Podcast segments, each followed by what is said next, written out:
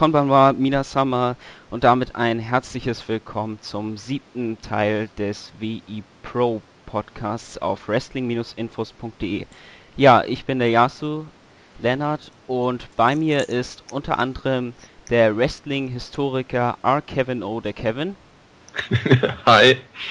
Und dennoch der ganz besondere Stargast, den man aus diversen Wrestling-infos.de Formaten wie zum Beispiel der Raw Review oder den Preview und Review Podcast oder auch dem Q&A Format kennt. Und zwar die WI-Legende JME, der Jens. Schönen guten Tag. Du weißt aber schon, dass es nicht gut ist, am Anfang schon Erwartungen aufzubauen, die man am Ende niemals einhalten kann. Ach, bei dir schaltet doch jeder ein. Aber natürlich. Oder ab, je nachdem. Ja. Gut. Also für diese Ausgabe haben wir uns einige Sachen vorgenommen. Wie schon beim letzten Mal erwähnt, haben wir vor, über Wrestle One Outbreak zu sprechen, die Partnershow zwischen Wrestle One, der japanischen Promotion, und der ja immer noch zweitgrößten Promotion der USA, TNA. Und ich ja. denke, damit sollten wir gleich mal starten, oder? Aber natürlich. Gerne. Oder? Ja, klar. Ja. ja, also insgesamt gab es zwölf Matches auf der Matchcard, allerdings waren davon, glaube ich, nur nur sieben Eins, für zwei, drei, diesen One Night Only Pay-Per-View vorgesehen. Acht, acht waren Der ja, glaube ich, jetzt erst im Spätsommer ja. versendet wird von TNA. Mhm. Was ich auch etwas kurios finde. Müsste Mai sein, glaube Oder Mai sogar schon. Mhm. Aber trotzdem finde ich das halt sehr äh, suspekt, wenn man schon einen Titelträger hat, der die ganze Zeit mit diesem Titel durch die Shows rennt, aber man nie gesehen hat, wann er denn den Titel gewonnen hat. Oder wo, warum, wie. Ohne mich schon zu Beginn unbeliebt zu machen, das ist TNA. Ich meine, ähm, so, sowas, sowas kennt man normalerweise von Promotions, die keine eigene TV-Show oder irgendwas haben, wo es nicht. Also Ring of Honor macht sowas auch ab und zu mal. Da ist es aber so, dann ist es meistens drei, vier Wochen dass es über Monate geht, trotz einer wöchentlichen TV-Show, ja, das ist TNA. So. Ja. Immerhin hat man es angekündigt und nicht einfach äh, gesagt, es gab einen Titelwechsel. Ja, aber es gab ja noch vor der eigentlichen Show diesen Tag-Team-Titelwechsel, der ja irgendwie auch total unbegründet war, wenn man sich mal den Ausgang des späteren Matches dann anguckt. Ja. ja. Ähm. Da habt ihr wohl recht, das ist TNA. Ja, die ersten paar Matches, die sind jetzt von nicht allzu hoher Bedeutung, weil ich glaube ich auch der Einzige bin, der die gesehen hat und ja, zum Beispiel das erste Match, Kazushi Miyamoto, Nosawa Rongai, Masada und Masada gewann gegen Hiroshi Yamato, Andy Wu und Daiki Inaba in 3 Minuten 38, also das ist auch nicht so der Rede wert. das muss eigentlich schon alles sagen. Äh, dann das zweite Match, Ryota Hama gewann gegen Kikutaro, nachdem Hama S in zwei Für die, die sich Ryota Hama nicht vorstellen, stellt euch äh, Big Show vor, auf 1,60 getrimmt, aber die gleichen Körperfülle und kein Hals. Naja, das was, wäre, was das wäre Ryota Hama. Was der Vorstellungskraft vielleicht noch ein bisschen den ähm, letzten Schliff verleiht, ist, dass er das quasi eigentlich das Gimmick von Rikishi aus der WWE kopiert. Ja, doch, passt. Ja. Genau, das macht oh, er eigentlich seit Wrestle One. Wie bitte? Ich, nee, ich habe gerade den Namen gegoogelt. Ich bin beeindruckt. Ja. Ja, dass der sich noch bewegen kann, das ist schon nicht Ja. Schön. Kann auch noch laufen und äh, rennen. Ist ein bisschen wie der, der japanische Dirk Bach. Ja!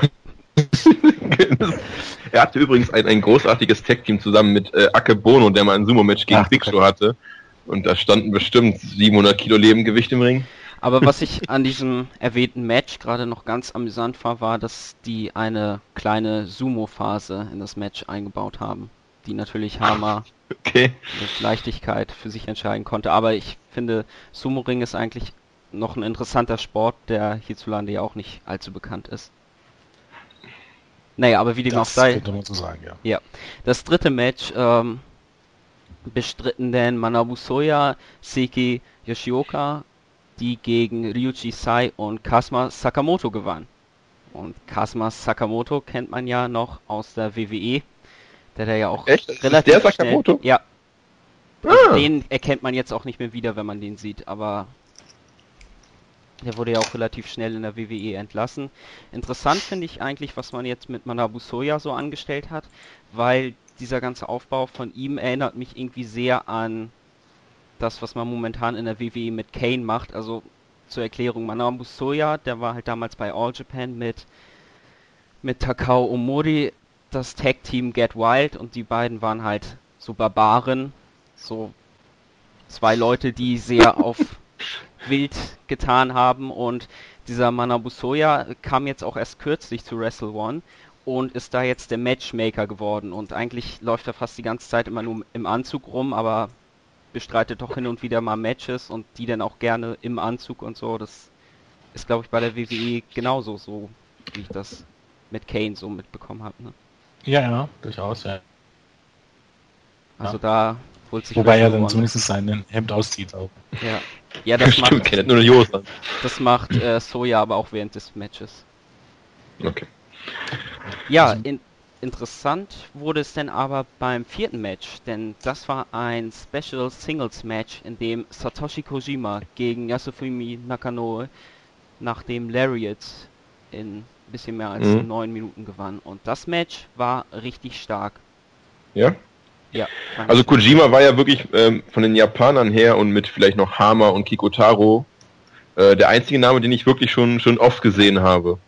Und äh, Satoshi ist ja, äh, weiß nicht, 44, 45 und äh, mit einer der der besten auf mhm. der Card. Also von den Japanern. Ja. Der ist, äh, den kann man sich echt gut angucken. Und das Match äh, war jetzt zwar nicht ganz so lang, aber das brachte echt Spaß und die beiden haben wirklich alles in der kurzen Zeit gegeben. Und das Interessante an dem Match war eigentlich, dass Nakanoe für mich immer wie ein junger Kojima wirkt. Also wie er aussieht, wie was für Ringkleidung er hat und teilweise jetzt auch schon die Moves, weil er benutzte auch den Diving Elbow Drop und auch die Lariat und all das und ich finde, mhm. das hat das Match dann auch nochmal aufgewertet, aber ja, ich bin leider der Einzige, der es gesehen hat.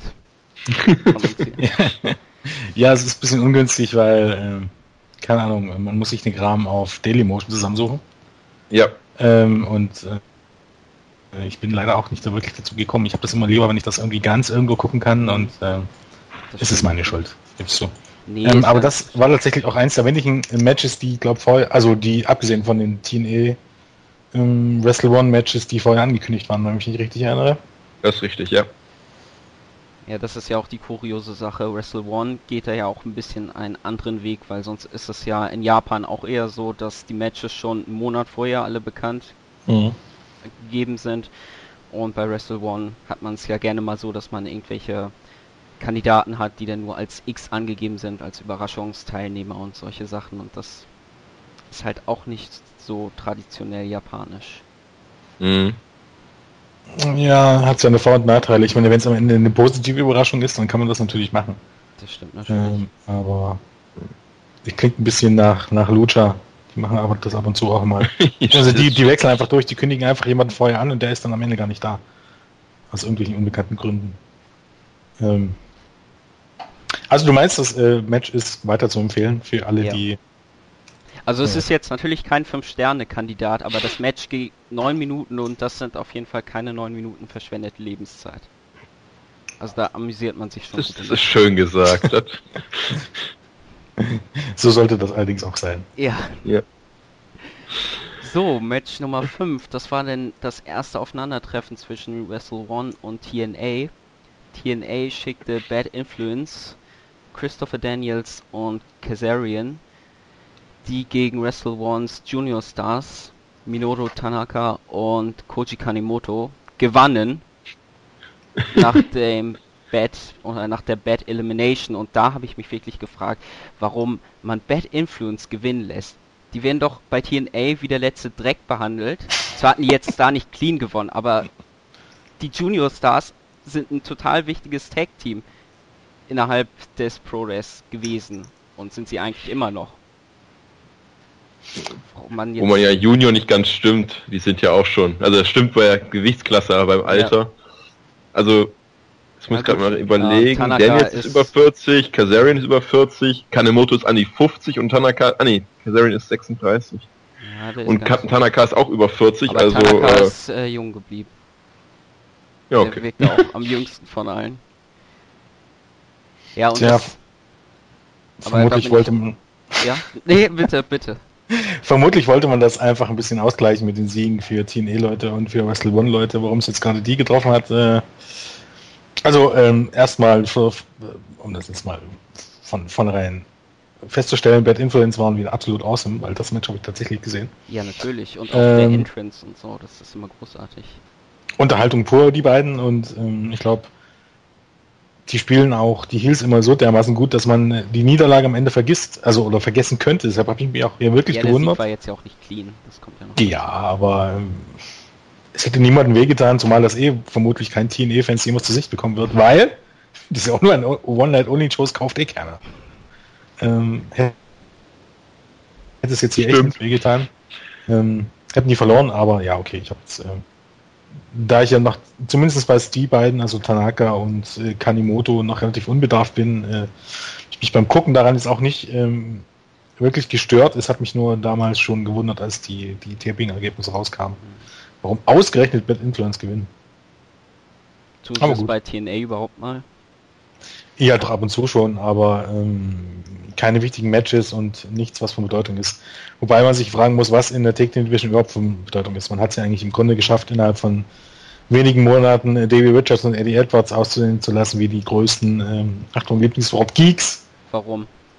Das äh, erklär mal bitte weil ähm, man hat die reingebracht, dann äh, hat man es immer so angedeutet, dass sie große Nummern sind, große internationale Stars. Ähm, und dann hat man sie halt in irgendein Programm gesteckt mit einem Bromance, wo sie, ähm, ich glaube schon das erste oder das zweite Match verloren haben, dann irgendwelche sinnlosen Single-Matches, ähm, wo sie dann verloren haben gegen, gegen irgendwelche Mitkader. Auf der anderen Seite hat Eddie Edwards dann mal eben vor ein paar Wochen clean per Submission gegen Magnus gewonnen, was ne? World Champion und so, was absolut surreal ist. Da möchte Aber, ich nachher noch zu Magnus möchte ich gleich noch was sagen, zum, wenn das Main Event kommt. Ja. Die Wolves sind halt in, in Take Team Partien eh, die sich ihre Stärken auch gar nicht ausspielen können, weil die Matches bei, bei Impact einfach alle viel zu kurz sind. Und sie sind genauso wichtig wie die restlichen Take Teams und das bedeutet in der heutigen Zeit äh, nichts. nichts. So traurig wie das auch ist. Aber was mich nochmal interessiert, Kevin, hast du dir ja. eigentlich mal was zu Kanimoto angeguckt, gerade so jetzt aus der Vergangenheit? Ähm, Kanemoto habe ich ähm, nur mal gesehen in einer alten, ähm, bei einem alten äh, Best of Super Juniors habe ich ein paar Matches gesehen.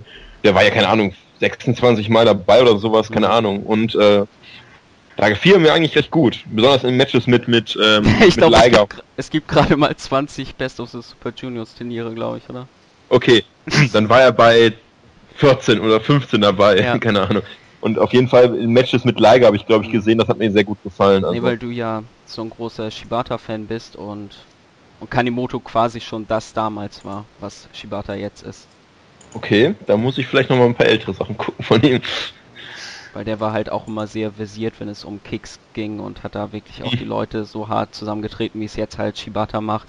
Bloß bei Kanemoto merkt man das schon sehr an, dass er jetzt wirklich nur noch auf Sparflamme wrestelt.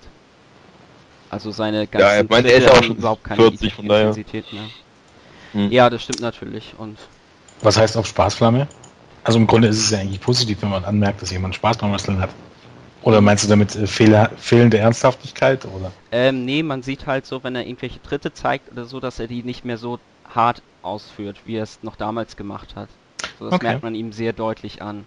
Oder auch wenn er irgendwelche Jobs verteilt, so das sieht alles nicht nach einer echten Aktion aus.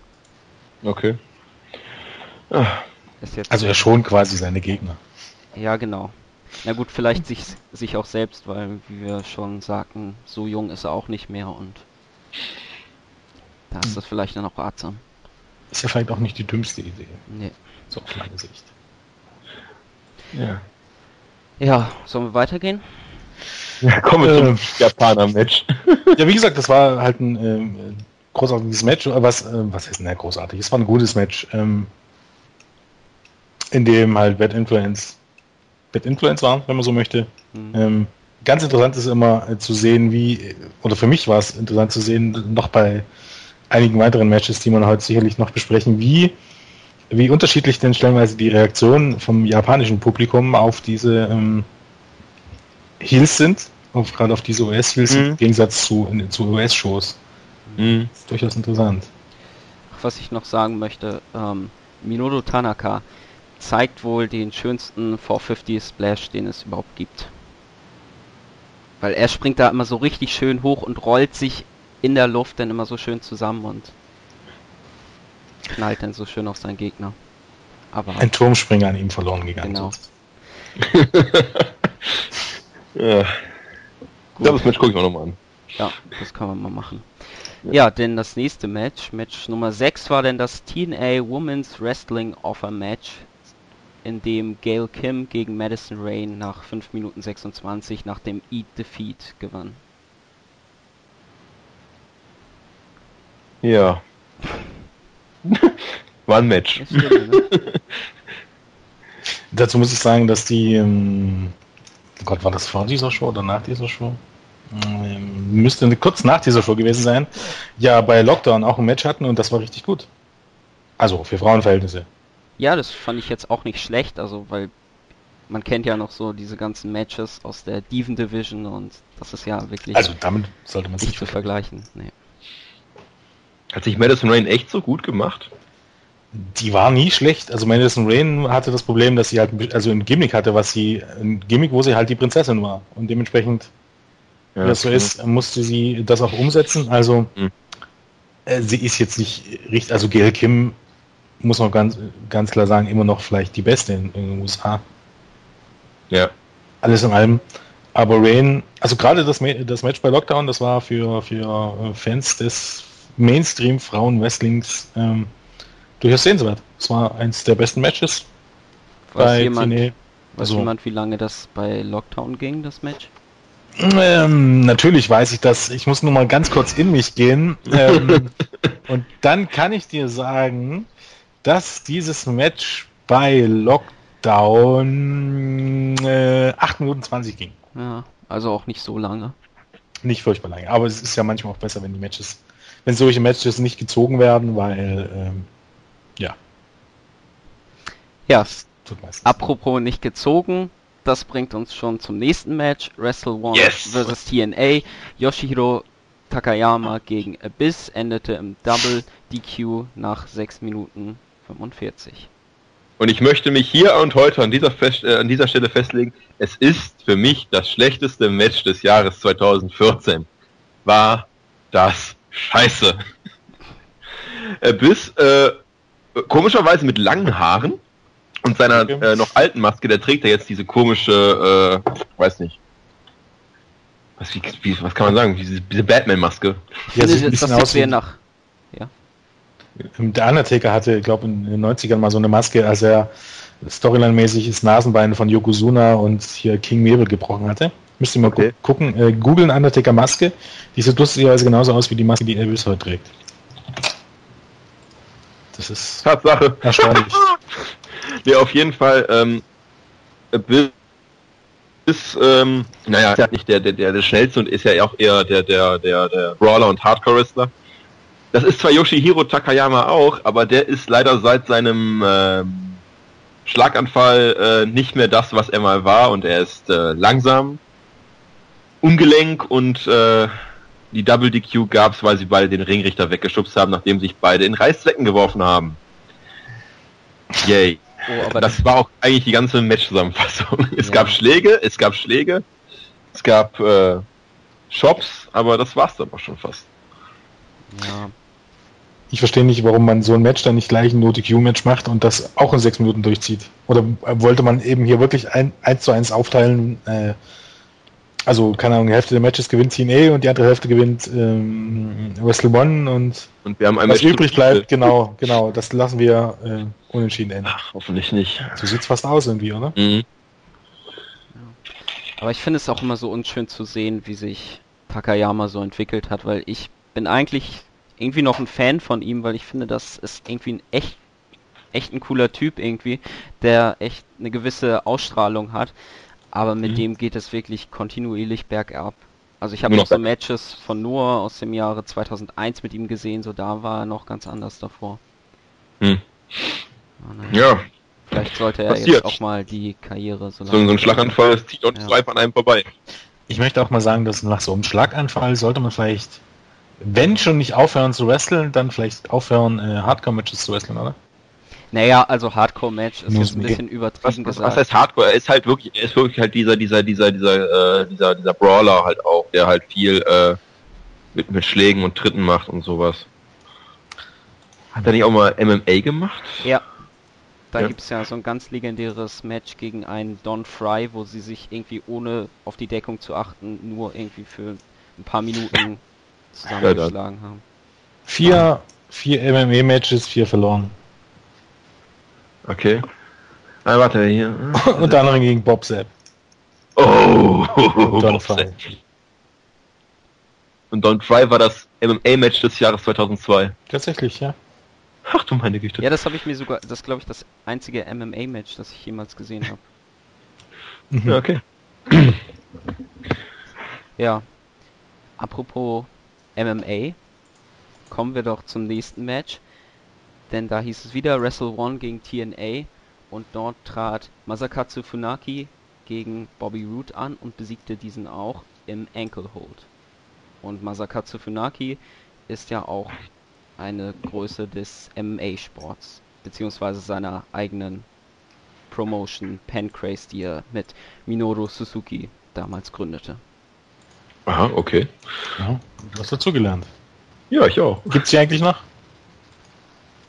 Pancrase? Ja, die gibt's noch. Oder zumindest, glaube ich, werden da noch irgendwelche Ergebnisse im Board gesammelt. Krass, krass. Ich dachte, ja. die wäre auch tot. Aber okay. Hm.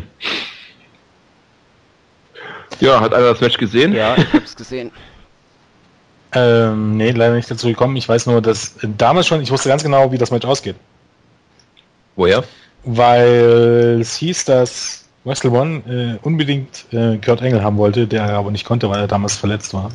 Mhm. Ähm, und als es dann dieses Match hier hieß und da ja auch von Naki auch den, den Engellock oder wie nanntest du, Engel holt, äh, als Finisher benutzt, wusste hundertprozentig, wie das ausging, weil, weil ich es glaube auch gelesen hatte, dass Wrestle One unbedingt dann von Naki gegen Kurt Engel haben will. Und darauf wird es wohl auch hinauslaufen, wie ich gehört habe.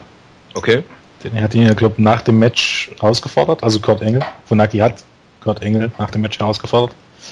Und deshalb ähm, war es eigentlich abzusehen, wie das ausgeht.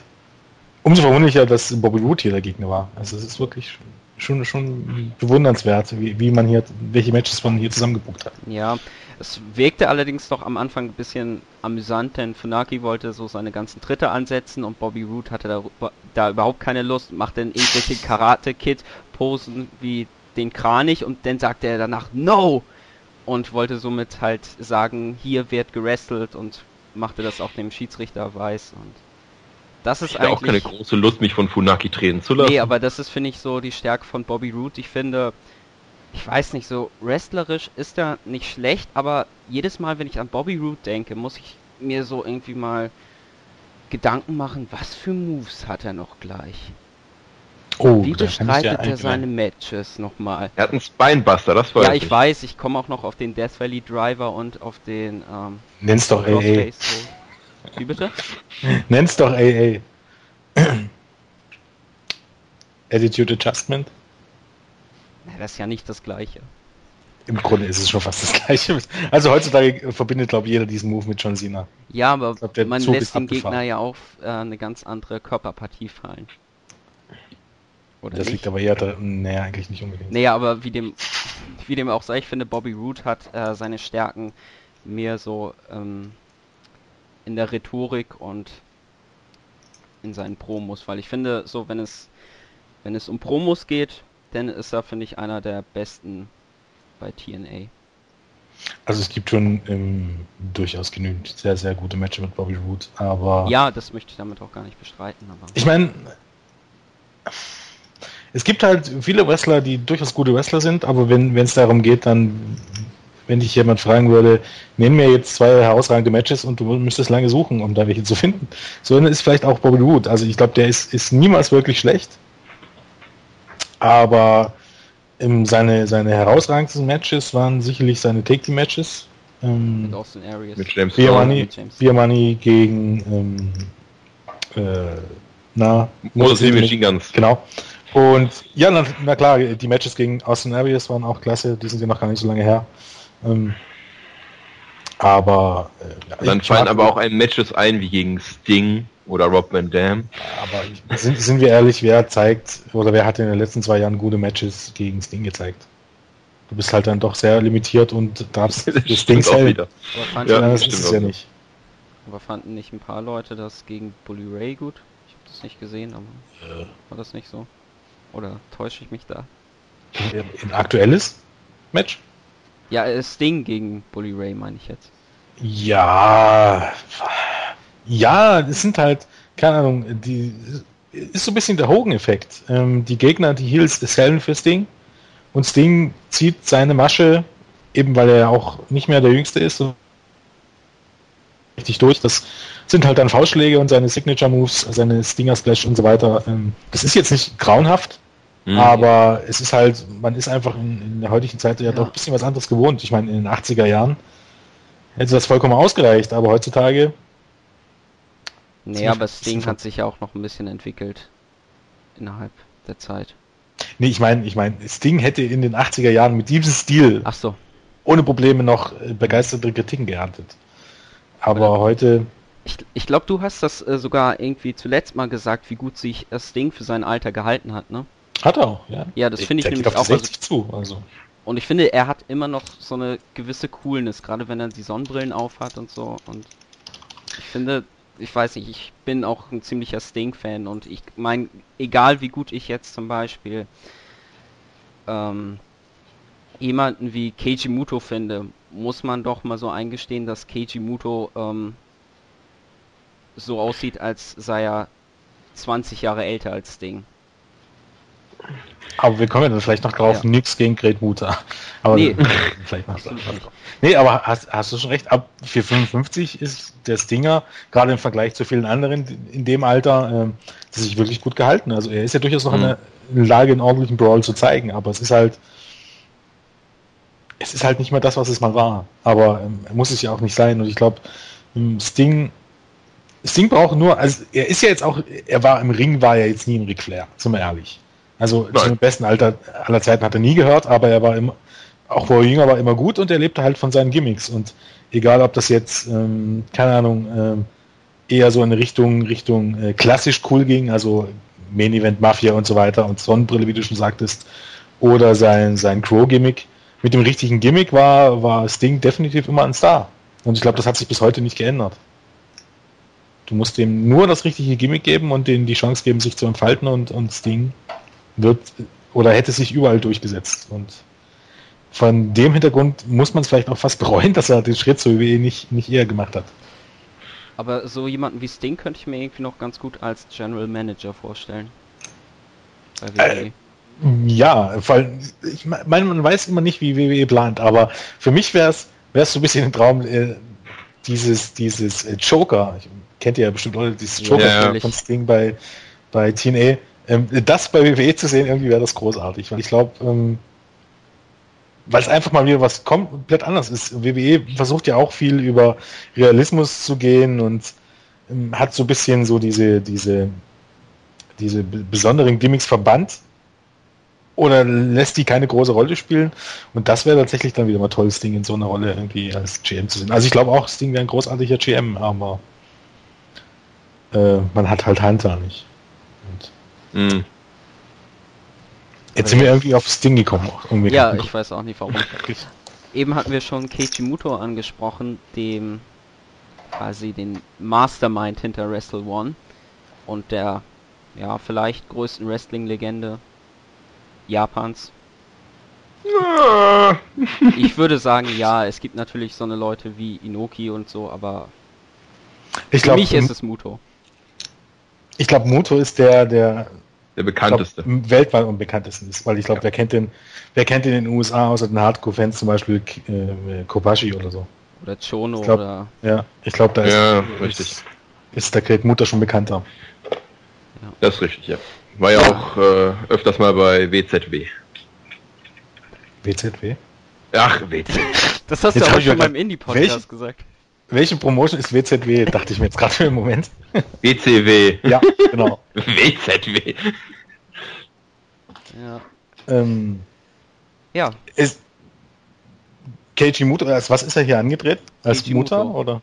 Keiji als Keiji Muto, okay. Das ist auch so diese Sache, ich kenne den als Great Muta überhaupt nicht. Also ich weiß, wie er da aussieht, aber ich habe noch nie ein Match als Great Muta von ihm gesehen. Gut, dann bekommst du jetzt den, das dürfte dir nicht schwer fallen, wenn du mal Zeit findest, bekommst du jetzt den Auftrag, dir den Lockdown Open anzugucken. Und zwar war das nämlich.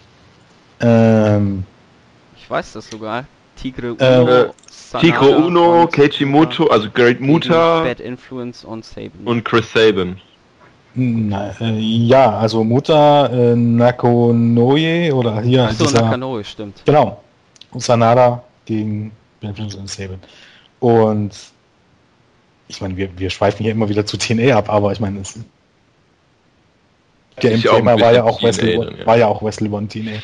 Ja. Ähm, war für mich damals tatsächlich das Match des Abends, weil ähm, war es einfach großartig anzusehen. Also Muta muss man ganz ehrlich sagen, er ist fertig. Also eigentlich ja. ist jemanden so jemanden in den Ring zu stellen oder selber noch in den ähm, Ring zu gehen, ist eigentlich fast unverantwortlich, weil ich glaube, er kann kaum noch wirklich stehen. Das ist richtig. Also so. ich habe ihn ja bei, beim, beim Wrestle Kingdom gesehen und ähm, wie er zum Ring gegangen ist, ich hatte Angst. Ich hatte ja. echt ein bisschen Angst. Dann im Ring zeigt er seine Aktion und denkt, ja, genau. alles, alles prima. Und aber er zeigt auch nur wirklich seine drei, vier Aktionen, äh, die Dragon Screws und sowas. Reicht, das, reicht. das reicht völlig. Das ist der hat sofort die Halle, also erstens mal ähm, Daniels, Kazarian und Sabin haben sich hier auch wirklich, wie ich damals schon oder vor kurzem gerade sagte, mit Sting den Arsch abgesellt für den Great Mutter und man hat richtig gesehen, die hatten Spaß dabei. Und er hat mit, mit ganz wenigen und, und er war noch relativ flott, wo er die Aktion gezeigt hat, durchaus flott auf dem Bein mit seinen Kicks und so. Ähm, aber mit relativ wenigen Aktionen äh, hat er so ziemlich alles rausgeholt und das Match war dann wirklich richtig klasse. Hat er bei Vielleicht... diesem Match auch einen Moonsault gezeigt? Nee, das tatsächlich nicht. No. Warum das hat das hier bei dem? Nee, hat er auch nicht, aber das macht er tatsächlich immer noch. Und Keiji ja. Muto zeigt diesen Moonsault auch immer so, dass er direkt volle Wucht mit Auf den Knien, Knien landet. Ja. Und, und das muss, auch wenn er losspringt, ist es immer so, dass er halt aufs oberste Seil steigt und er hält sich die ganze Zeit eigentlich noch vorne ja. da an diesem Zusammenbund fest. Und mhm. wenn er genau in dem Moment, wo er denn aufhört anzufassen, springt er denn schon.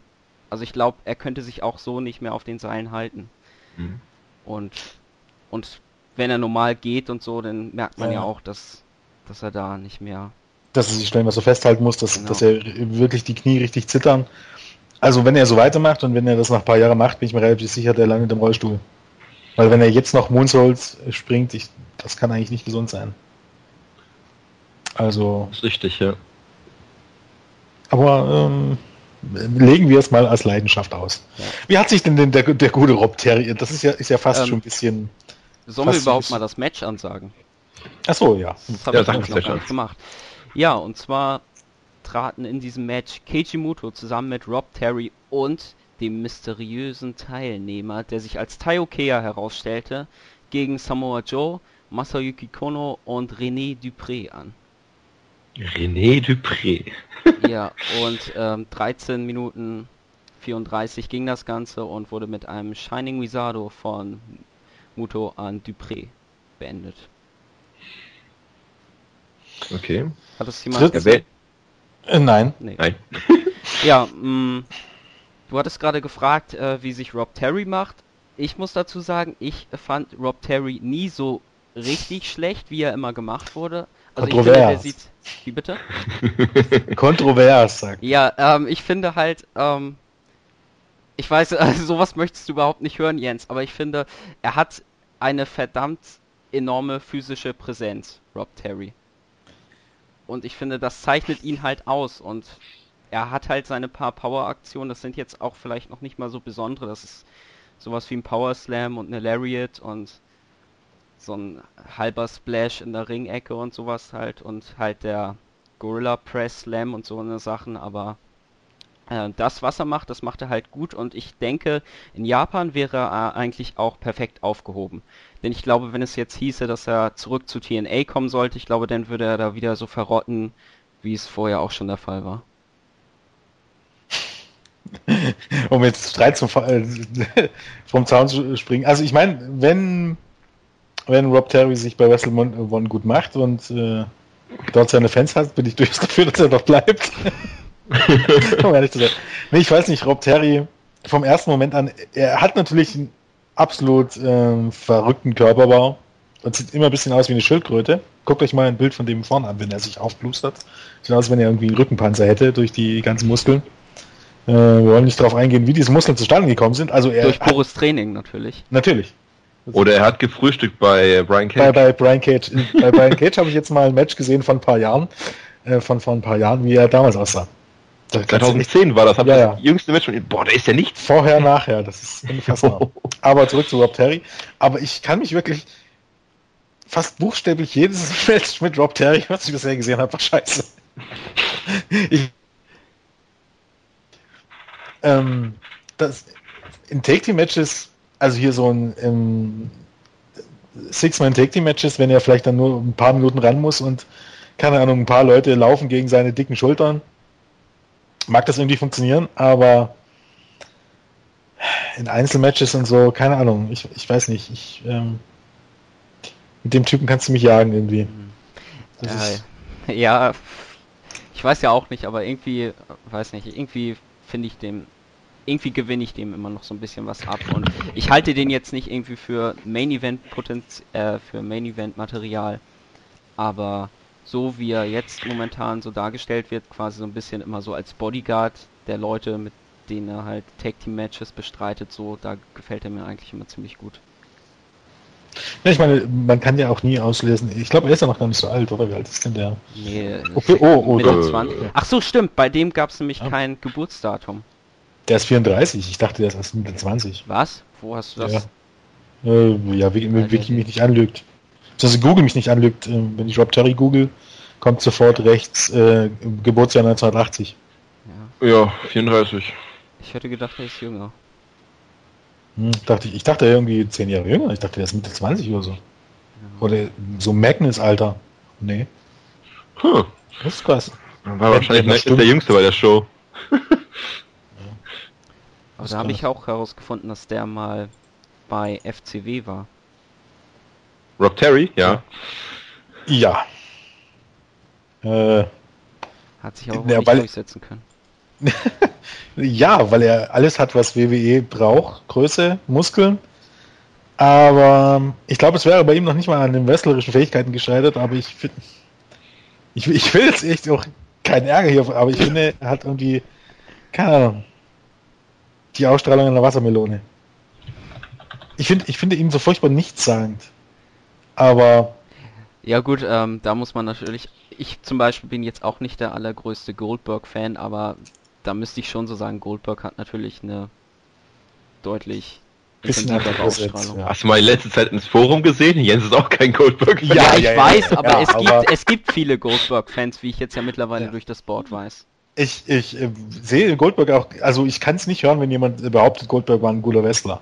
Weil das ist einfach eine Lüge, war er nicht. Aber er hat, ähm, er hat, ähm, er hat so viel Matches gewonnen. Jens. Ja, äh, ja, ja, genau. Ja, in fünf und drei und vier Minuten. Ja. Er hat über zwei Siege. Aber man muss ja ganz klar dazu sagen, ich mochte Goldberg damals auch. Als er seine Siegesserie hatte und als das mit der NWO lief und er mehr oder weniger der einzige Gegenpart dazu war und ähm, er seine Matches hatte und seine Gegner in ein paar Sekunden abgefertigt hat, das hatte Kultusfaktor und er er hatte eine gewisse Ausstrahlung ähm, und sein Entrance war einfach awesome. Die ganze Storyline war gut und es hörte damit auf, als er seine erste Niederlage hatte. Und sobald du ihn in längere Matches gesteckt hattest oder er ans Mike musste und mehr sagen musste als Your, your Next, äh, hört es auf. Aber hast du das auf diesen Level gelassen? Ich habe da mal so war das vollkommen in Ordnung. Ich habe da mal so ein witziges Segment irgendwie gesehen, wo ähm, Goldberg irgendwie von der Polizei irgendwie mitgenommen werden sollte und er wollte aber nicht mit und mhm. dann unterhielt er sich irgendwie fünf Minuten mit einem Polizisten, zu dem er irgendwie, glaube ich, einen guten Draht hatte, bis sie sich dann irgendwie später doch darauf einigten, dass er dann mitkommt. Na toll. Das ist echt so ein Segment gewesen. Das, das muss WCW gewesen sein. Ja, das, das muss eindeutig WCW. WCW gewesen sein. Ja, das aber ähm, so. war Goldberg eigentlich mal MMAler? Äh, nee, aber Footballer. Ja. Ich finde, Und ich glaube, er hatte so ein MMAler aus. Ja, ja, er hatte auch so ein bisschen Affinität, äh, Affinität aber er war es, glaube tatsächlich am Ende nicht. Ich weiß nicht, ob er es mal trainiert hat, aber äh, wenn man so möchte, war er ja schon daran angelehnt irgendwie. Also ich, so furchtbar fand ich jetzt Goldberg nicht. Aber. Also damals, ja. als ich noch ein bisschen jünger war, habe ich den ständig mit äh, Stone Cold verwechselt. Für mich sahen die irgendwie mal damals gleich aus. das ist fast schon irgendwie Gotteslästerung. Ja. Ja gut, aber wir schweifen irgendwie ziemlich ab, ja, ziemlich, das ist ja auch mal schön. Ja, dann kommen wir nämlich zum ersten Titelmatch des Abends oder T oder wo die TNA World Tag Team Titel verteidigt wurden in einem Three-Way Match. Dort traten die Champions, die Wolves, Davey Richards und Eddie Edwards gegen die Bromans, Robbie E. und Jesse Goddards und Team 246 Kasayashi und Shuji Kondo an. Und letztendlich konnten die Bromans gewinnen, nachdem Goddards Hayashi nach dem Bro-Down pinte. Ich habe dafür, dazu habe ich eigentlich nicht wirklich viel zu sagen. Also, ich wusste ja natürlich schon diesen Ausgang des Matches. Mhm. Und da dachte ich mir so, warum lässt man die totalen Volltrottel gewinnen? Allein schon, wenn man sich diesen Entrance anguckt, dann muss man wirklich schon denken, das sind die größten Idioten des Universums. Vielleicht sind sie es ja auch, ich weiß es nicht, oder auf jeden Fall so wie sie dargestellt werden, ist es ja so. Aber während des Matches hatte ich zumindest bei diesem Jesse Goddards, den ich auch überhaupt nicht kenne, hatte ich schon das Gefühl, dass ähm, der zumindest so in diesem Match noch irgendwie seine Rolle spielen konnte. Weil so diese Lariats, die er später zeigte, so die hatten schon Intensität und ich hatte auch das Gefühl, dass Jesse Goddard beim Publikum ganz gut ankam. Ähm, ich glaube, Goddard hat sich, ist tatsächlich äh, eigentlich der geborene Take-Team-Wrestler, weil er das auch schon seit, seit vielen, vielen Jahren macht. Äh, als Take-Team funktionieren die vielleicht noch. Das Gimmick ist halt Geschmackssache. Ich finde die auch absolut zum Kotzen. Aber es gibt Leute, die sie mögen. Und ich finde ja auch generell spricht gar nichts dagegen. Also klar kann man sowas als Take Team bringen, aber die kann man sogar mal zum Champion machen. So, so Glückstreffermäßig zum Champion und nach einem Monat verlieren sie das Ding wieder. Aber das, was man hier gebuckt hat, ich finde es auch sensationell. Eigentlich waren ja, das mal kurz noch zusammenzufassen, es war so, dass ein paar Wochen vorher hat Wrestle One die Card bekannt gegeben, beziehungsweise erstmal die Teilnehmer und es hieß, dass es ähm, um die drei äh, Titel der Männer gehen soll, also World, ähm, X-Division und Tag Team Title. Und die Tag Team Champions, was damals die Bromans waren, äh, waren gar nicht mit angekündigt. Und dann hieß es schon, ja, äh, okay, die Tapings sind jetzt vorbei und der Titel ist nicht gewechselt, da muss wohl bei der Hausshow der Titel wechseln. Und äh, nachdem es halt bekannt geworden ist, dass die Bromans nicht angekündigt sind und der Titel verteidigt werden sollte, hat TNE dann die Bromans angekündigt für die Show, um dann bei der vorletzten Hausshow, glaube vor, vor den Tapings in Japan, den Titel von den Bromans zu den Wolves wechseln zu lassen. Er jetzt aber gedacht hat, äh, bei dem Pay-Per-View lässt man dann die Wolves gegen die beiden Japaner an, antreten, der irrt. Denn man hat Robbie E. und Jesse Goddards, die jetzt, ich glaube, wenn wir jetzt mal Rob Terry als Regular bei Wrestle One einrechnen, was er ja mehr oder weniger ist, kann man sagen, dass glaub von allen Tieren in Irland, die man dorthin geschickt hat, die beiden am wenigsten reinpassen, weil die überzeugen durch ihr Gimmick und nicht unbedingt durch ihre wrestlerischen Fähigkeiten. Und die musst du, die musst du jetzt nicht unbedingt nach Japan schicken. Also statt dass dann ein, ein reines Tag Team Match zwischen den Wolves als Champions und ähm, Hayashi und Kondo gibt, buckt man halt doch die Bromans dort rein. Und zu allem Überfluss, nachdem man einen Titel bei einer Hausshow wechseln lassen hat und das dann nur bei Impact mal kurz erwähnt hat, dass die Titel gewechselt sind, das hat niemand gesehen. Lässt man zwei oder drei Wochen die Titel bei dieser One Night Only Show wieder wechseln, damit es wieder keiner sieht. Und zwar nicht etwa zu den Japanern, was ja noch leidlich Sinn ergeben hätte. Nein, wieder zurück zu den Bromans. Ah, TNA. Ja, eine, eine witzige Sache ähm, fiel mir jetzt gerade ein. Irgendwann hatte ich mal eine Folge Botchamania gesehen und ich glaube, da gab es das Debüt von diesem Jesse Goddards. Mhm. Und dann wurde er halt angekündigt und Tess meint irgendwie, What? The Jesse? Und dann stand unten, Tess seems to know him. Das ähm, fand ich irgendwie ja. sehr witzig. Ähm, da muss man aber dazu sagen, da hatte der Typ ja, von Botchamania, ja. Ähm, weil das ist Big Brother Typ gewesen, der gute Herr Ja, ich weiß, da habe ich sogar noch damals die News bei euch gemacht. Ja. Und da fragte ich mich auch so, was wollen die mit irgendeinem so Titel von Big Brother, aber... Ja, ähm, so schlecht ist er. Also nee, ich er kann ihm nicht viel abgewinnen, aber es gibt tatsächlich bessere. Also ich dafür... finde ihn auch deutlich besser als Robbie E. Ja, Robbie E hat halt auch so einen Nervfaktor. Es ist einfach nicht mein Gimmick. KM wird uns hassen, aber es ist, es ist nicht meins. Ich also, finde Zack Ryder da schon deutlich, ähm, deutlich besser, aber Zack Ryder wurde halt auch nie in so eine Rolle gepusht. Nee, aber. Nee. Äh, wenn er hat ja auch keinen Robbie E oder Robbie T an seiner Seite. Wenn ja. jetzt David, also Max Cady jetzt hier wäre, würde er sagen, Robbie E ist der viel bessere Zack Ryder. Aber. Weiß ich nicht, woran nee. man das festmacht. Also mehr Over als Zack Ryder war ja nicht. Und Zack Ryder war halt deutlich mehr Comedy. Also Zack Ryder war eigentlich dadurch, als er, als er dann Face war, und als er richtig overkam, war er halt so ein bisschen so ein liebenswerter Trottel. So ein liebenswerter Trottel, der auf Prom und, und bei Robbie E versucht man, dass, dass es auch irgendwie trottelig, aber eben als Heal und, und nicht unbedingt liebenswert, sondern einfach nur nervig. Und das ist so ein bisschen das Problem. Was, was bei Ryder noch irgendwie lustig und liebenswert ist, ist bei Robbie E einfach nur nervtötend. Ja, aber vor. Ich mag beide nicht. Vor einigen, vor einigen Jahren gab es ja diese Jersey Shore Sendung und ich glaube, da sollte er eine Parodie drauf sein, aber diese ja. Sendung kennt mittlerweile, glaube ich, auch niemand mehr. Ja, in den USA vielleicht schon, aber hier zumindest ja. niemand. War damals in den USA eine große, auch eine ja. große Sache. Und auch Dutzende von diesen Leuten, äh, hier Snooki war ja.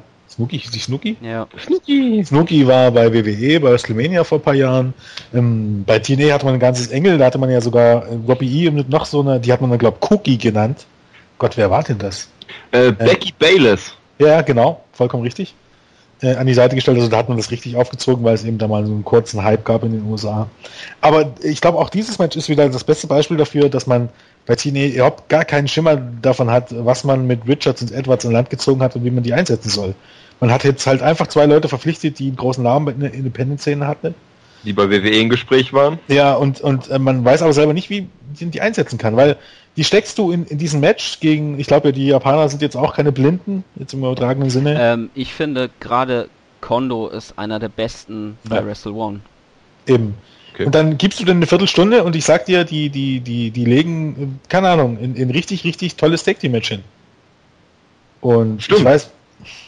Und jetzt genau. hast du hier sowas, wo es schon gar keinen Spaß macht, sich das anzugucken, weil er genau weiß, äh, wie es zustande gekommen ist und wie es ausgeht.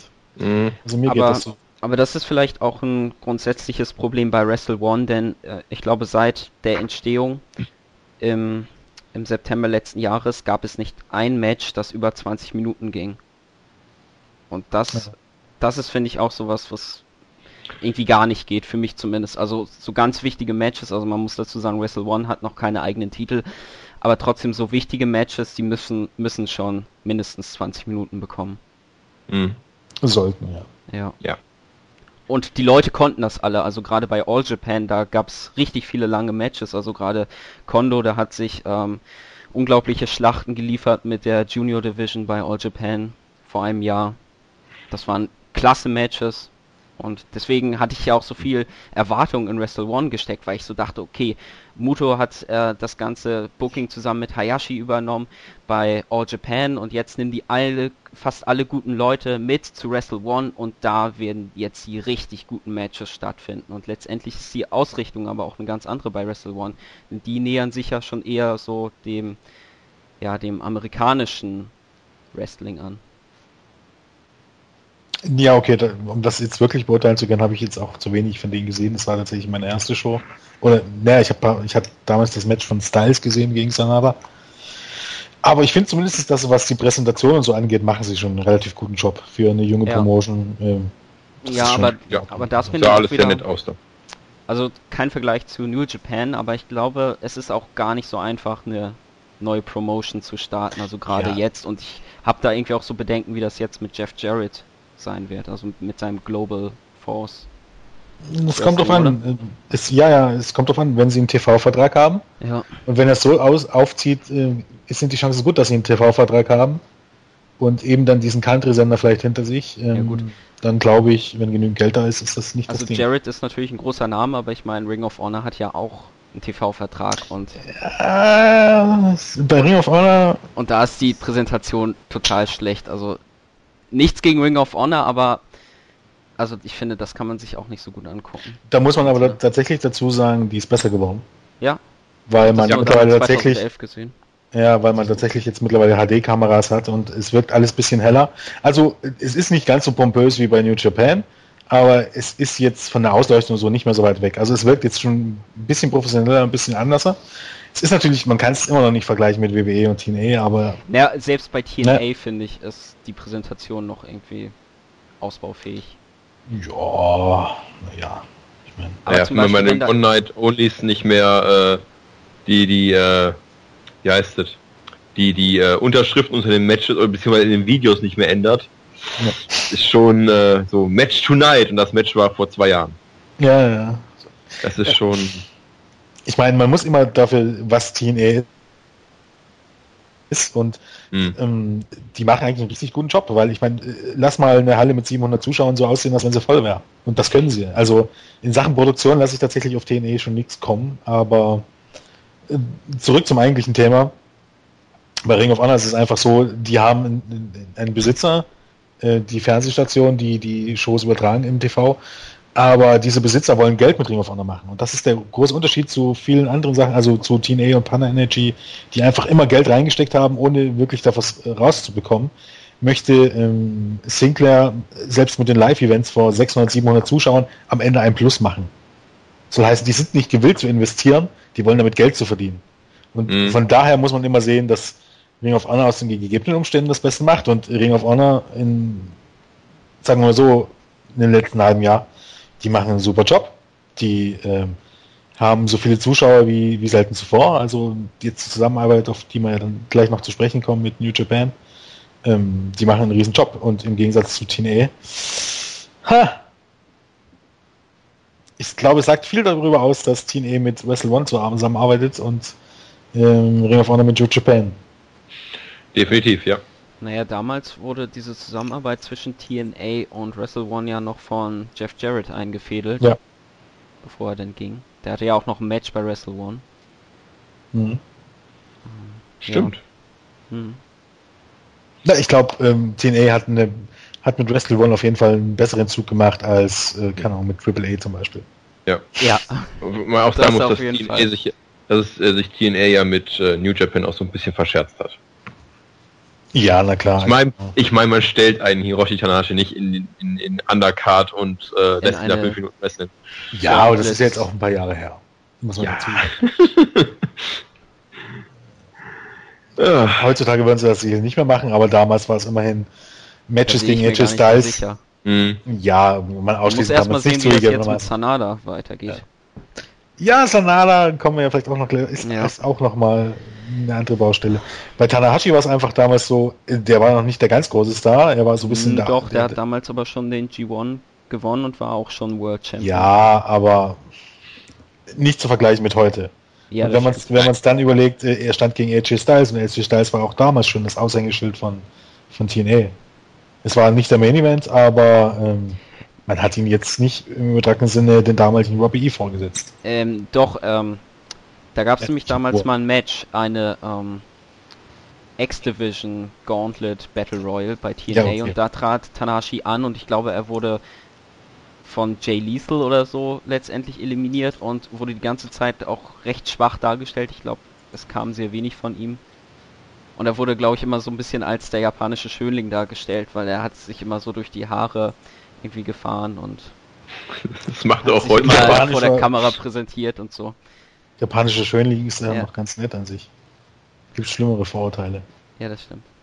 Also ich guck gerade mal, also sein erstes Match hat er verloren gegen Styles. Das war äh, 2005, ne? 2006. Oder 6, gut.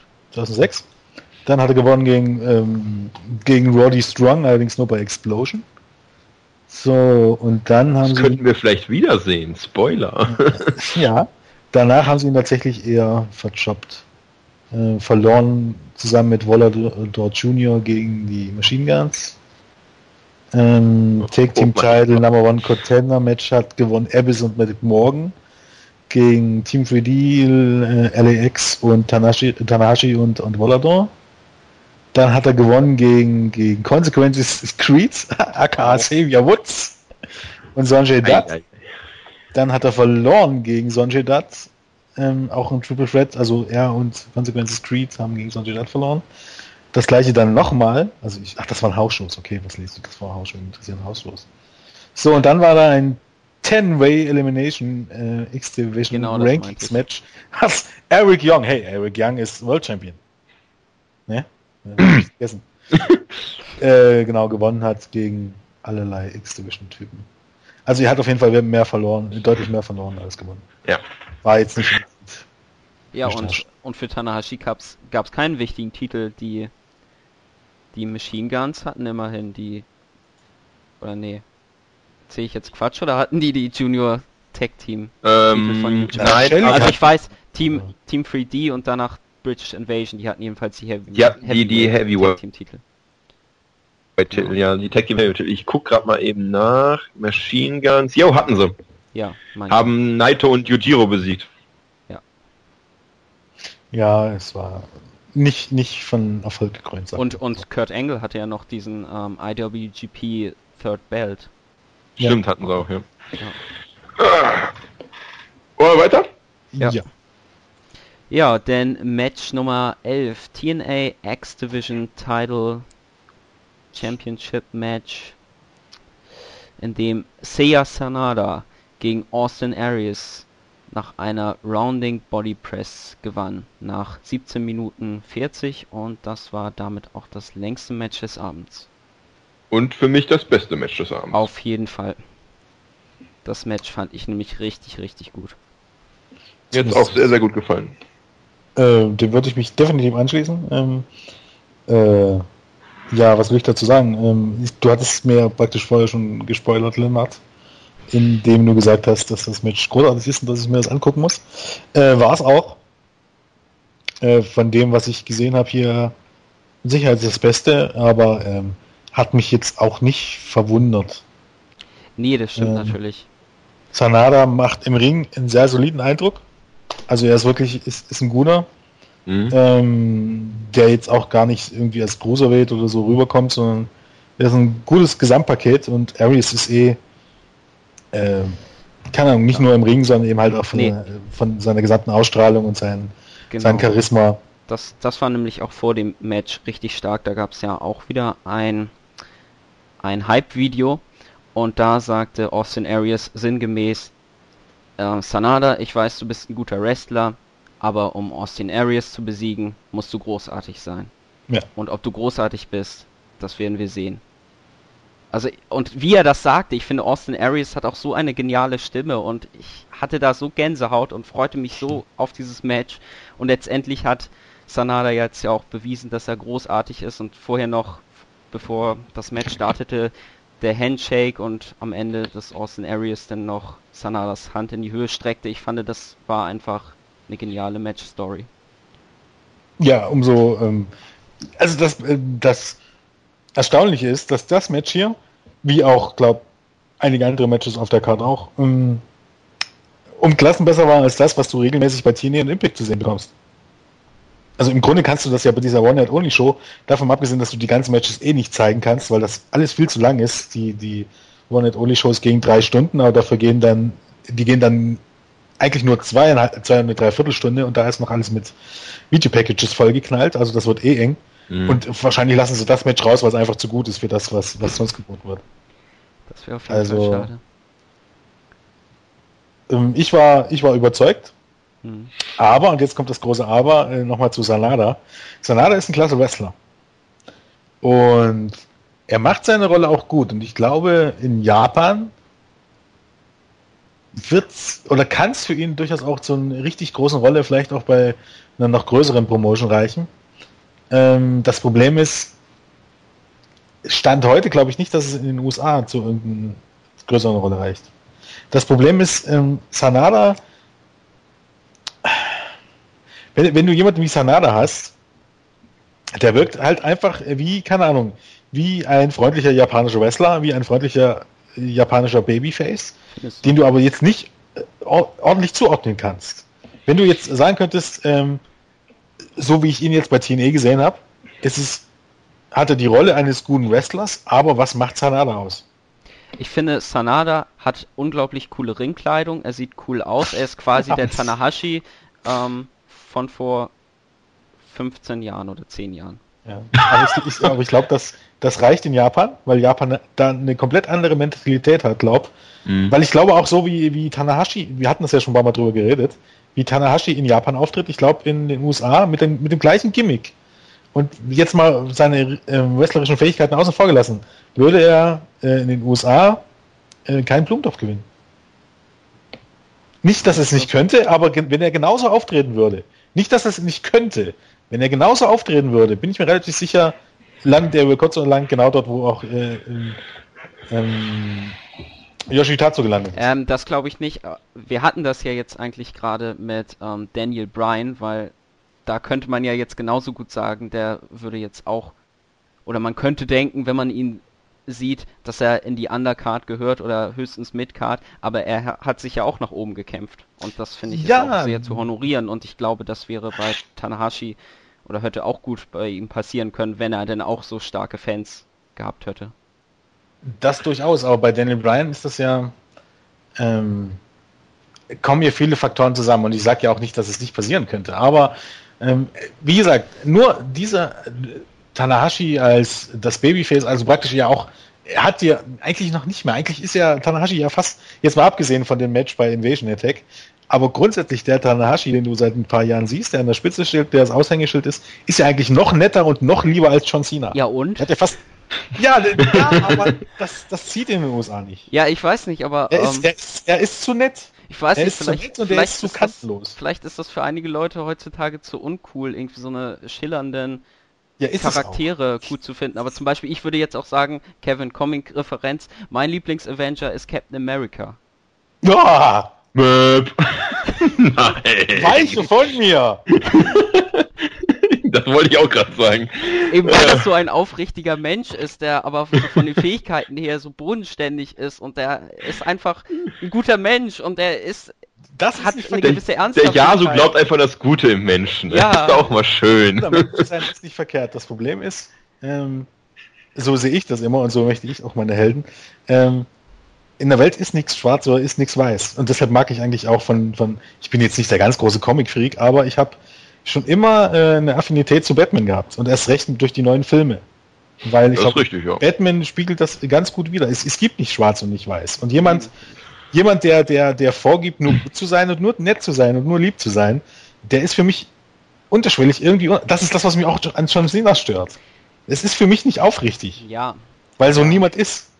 Aber Tanahashi hat ja auch so seine Momente. Zum Beispiel hatte er die ja in dem Match bei King of Pro Wrestling gegen Okada im letzten Jahr, wo er wirklich mal ganz anders agierte, wo er irgendwelche ja. Flashpins benutzte oder sogar eine, Ver eine Verletzung versuchte zu zu, ähm. zu äh, vorzutäuschen, meine ich. Ja. Genau. Ja, wie gesagt, ich, ich schließe es ja nicht aus. Also ich glaube, äh, am meisten würde es einfach daran scheitern und wird es auch Personale daran scheitern. Das ist immer so witzig. Dass er die Sprache nicht spricht. Weil ich glaube, ich, wie oft haben wir uns schon, ähm, zumindest in schriftlicher Form, über Tanahashi unterhalten? Ja, echt, halt echt nicht, echt nicht wenig. Aber ich glaube, von den wrestlerischen Fähigkeiten ja. brauchen wir ja nicht drüber reden. Da wird er auch bei WWE Erfolg haben. Ähm, aber ähm, sein Charakter würde so nicht funktionieren, auch weil er hat, er hat das größte Problem, warum es nicht funktionieren würde, ist, weil er die Sprache nicht spricht. Oder nicht gut genug.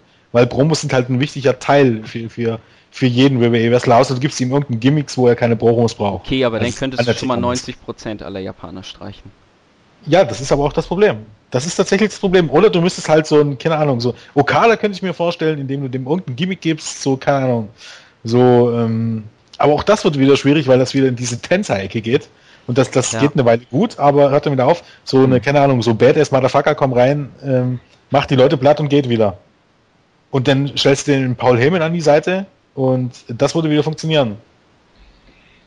Deswegen finde ich das im Moment ganz gut, dass zum Beispiel jetzt wie bei, bei Ring of Honor, das auch was schon vorher mal war mit zum Beispiel mit äh, äh, Morishima und sowas, dass du halt Leute hast, die nur ein paar, äh, paar Tage kommen und dann bei den Leuten den Arsch aufreißen. Ich, glaube auch, äh, Ring of Honor ist dann auch eine ganz komplett andere Zielgruppe als WWE im Team E. Ja, genau, genau das Ring meine ich. Ja. Du musst, du musst auch die Zielgruppe anpassen. Und sind generell. Ich meine, wie, viele, wie viele äh, Ring of Honor Fans kennen äh, japanisches Wrestling? Allein guck dir den Typen, der im Publikum sitzt, an, der in der kompletten Liger-Outfit da rumsitzt und äh, frag mal einen WWE-Fan, wie viele japanische Wrestler er kennt. Also das ist schon ein Unterschied. Tatsu. Und vielleicht noch, vielleicht noch. Ja, vielleicht noch Great Mutter, genau. Äh, ja, vollkommen richtig, genau. ähm, Jens, hast du eigentlich damals die Zeit von Great Sasuke in der WWF miterlebt? Äh, der war ja, glaube ich, mal Light Heavyweight Champion oder so. Oh, nee, da bin ich, bin ich aber, also, ähm, ja, aber ich glaube, ich, der, der, der, der Name sagt, sagt mir was. Das ist dieser Maskierte in so einem schwarzen Anzug. Äh. der ähm, mittlerweile auch seine äh, seine eigene äh, Promotion gegründet hatte, die jetzt aber jemand anderem gehört und er macht ganz viele Hardcore-Matches und so. Aber wurde der Titel damals überhaupt noch bei... Weiß nicht, Takamichinoku WWE? hatte den denn auch noch irgendwann? Stimmt, ja, Takamichinoku war auch mal bei WWE. Ich durchaus noch. Die, ich bin immer wieder erstaunt, dass der ja tatsächlich immer noch antritt. Das ist so unfassbar. Ja, auch noch ziemlich ähm, gut. Verdammt guter Trainer. Ja. Ähm, der Name sagt mir was, aber ich, ich, könnte jetzt nicht sagen, dass ich ihn bewusst irgendwie noch in Erinnerung habe, um ehrlich zu sein. Ja. Ja. Also nein. So, dann kommen wir mal zum letzten Match. Main Event. Genau, den TNA World Heavyweight Championship Match, in dem Magnus seinen Titel gegen Kai nach dem Diving Elbow Drop nach nur 14 Minuten 37 verteidigte. Und was man ja sagen muss, ich lese ja bei TNA wirklich nur die Berichte. Es war Magnus einzige Titelverteidigung ohne einen Eingriff. Tja. Und das Match war gut. Das Match war wirklich gut. Es zog sich an manchen Stellen ein bisschen, aber es war gut. Ja. Das würde ich auch so sagen. Ähm, Warum hat man ihn danach so. Ist, war, es, glaub, war es seine erste Titelverteidigung? Nee, ähm, bestimmt nicht. Ich glaube schon, nämlich. Äh, Guck gerade mal nach. Sein. Äh, nee, es ist äh, der falsche. Ja. Agnus. Ja, war sein. Nee, äh, gegen Styles und dann gegen uh, gegen Show. Ah ja, One Night Only, diddle diddle, dann gegen Sting. Nee, ist, da war schon mittendrin. Er hat auch mal Gunner besiegt irgendwann. Ja, okay, hab also ich so habe jetzt mal kurz nachgeguckt, nochmal um Great Suzuki zu sagen. Der hatte den Titel, aber ich kann dir auch sagen, warum ich mich daran nicht erinnere. Der hat ihn nie bei WWE verteidigt. Ach so. Denn mir, der ist, der ist hier in die, in die, ähm, in diese, in diese Crown übergegangen. Ich weiß nicht, in Ach, äh, Ach die, die Jake. Jake Crown. Genau, ähm, und äh, da war der schon nicht mehr bei WWE wirklich. Hm. Wo sie alle diese 20.000 Titel ja, genau. Ja, ich erinnere mich. Also mir sagt tatsächlich nur der Name was, aber okay. Kurz abgeschwiffen, zurück zum Main Event. Ja. ja, also das Match ja. äh, gefiel mir eigentlich auch ganz gut. War ein bisschen zu kurz, weil eigentlich hätte das dieses typische Main Event Match sein müssen mit 20 plus Minuten Laufzeit. Aber das war es leider nicht. Deswegen ging das am Ende auch ein bisschen zu schnell für mich. Aber was ich sehr schön fand, war, dass Magnus am Ende noch eine schöne Abschlusspromo hielt, so ganz im Geiste des japanischen Wrestlings, weil es dort ja gang und gäbe ist, dass ja. der Champion denn die Show quasi beendet. Na, im Grunde ist das, äh, ist das auch bei vielen US-Promotions gang und gäbe, nur ja, nicht gut, im TV. Also bei eigentlich auch im TV. Eigentlich die Tappings auch immer damit, dass es nochmal eine Promo gibt. Ja, aber die Show endet immer mit ja, John Cena hält seinen ja. Titel hoch und unten wird das Raw-Logo eingeblendet und ja, ja, genau. Ja. geht die Show. Auf. Was ich immer sagen muss, ich habe ja, ich habe ja Magnus früher gesehen, als ich bei, bei TNA noch reingeschaut habe. Ich gucke ja seit fünf Jahren bestimmt schon kein, kein TNA mehr. Ähm, und, und der Typ hat ja eigentlich alles. Der hat, der hat ein Aussehen wie ein Champion, er hat äh, Körper, er hat Skills, äh, er, er passt einfach perfekt. Und jetzt sag mal bitte, was, macht man mit ihm falsch? Warum ver, verhunzt man den so? Weil die Leute bei TNA, egal ob das jetzt hier John Gaburik ist oder wie sie auch immer heißen, Johnson, keine Ahnung ja. davon, ja, keine Ahnung, genau, ähm, keine Ahnung davon haben, wie man eine Wrestling-Show guckt. Punkt. Oh mein Gott. Oder, oder äh, die Glaubenahnung zu haben und versuchen durch sowas. Ich meine, das Schlimme ist ja, es hat ja sogar irgendwie einigermaßen funktioniert. Mhm. Du hattest Stellen, also auch diese Woche wieder, du hast angekündigt, dass Dixie Carter zurückkommt und du gewinnst über 250.000 Zuschauer dazu. Ich meine, Hallo. Was läuft schief bei euch, Leute? Ja. Echt jetzt mal. Ja. Aber mich würde mal eine ganz existenzielle Frage nochmal interessieren. Ähm, was äh, würdet ihr eigentlich sagen oder wann ähm, fand der Untergang oder wann begann der Untergang für TNA? War das eurer Meinung nach äh, die Verpflichtung von Hogan und Bischoff oder war das schon vorher der Fall? Weil 2009 so, als ich mir da nochmal Sachen angeguckt habe, so da war das Booking ja auch nicht so viel anders als jetzt. Man muss, Ausnahmen. Man muss dazu sagen, dass ich glaube, TNA, seitdem sie bestehen, noch niemals dafür überzeugt haben, dass sie großartiges Booking hatten. Das war schon immer so ein bisschen eine Chaos-Promotion, mhm. aber ähm, irgendwann macht es halt auch die Masse. Du kannst Chaos bringen, wenn du gutes Wrestling hast.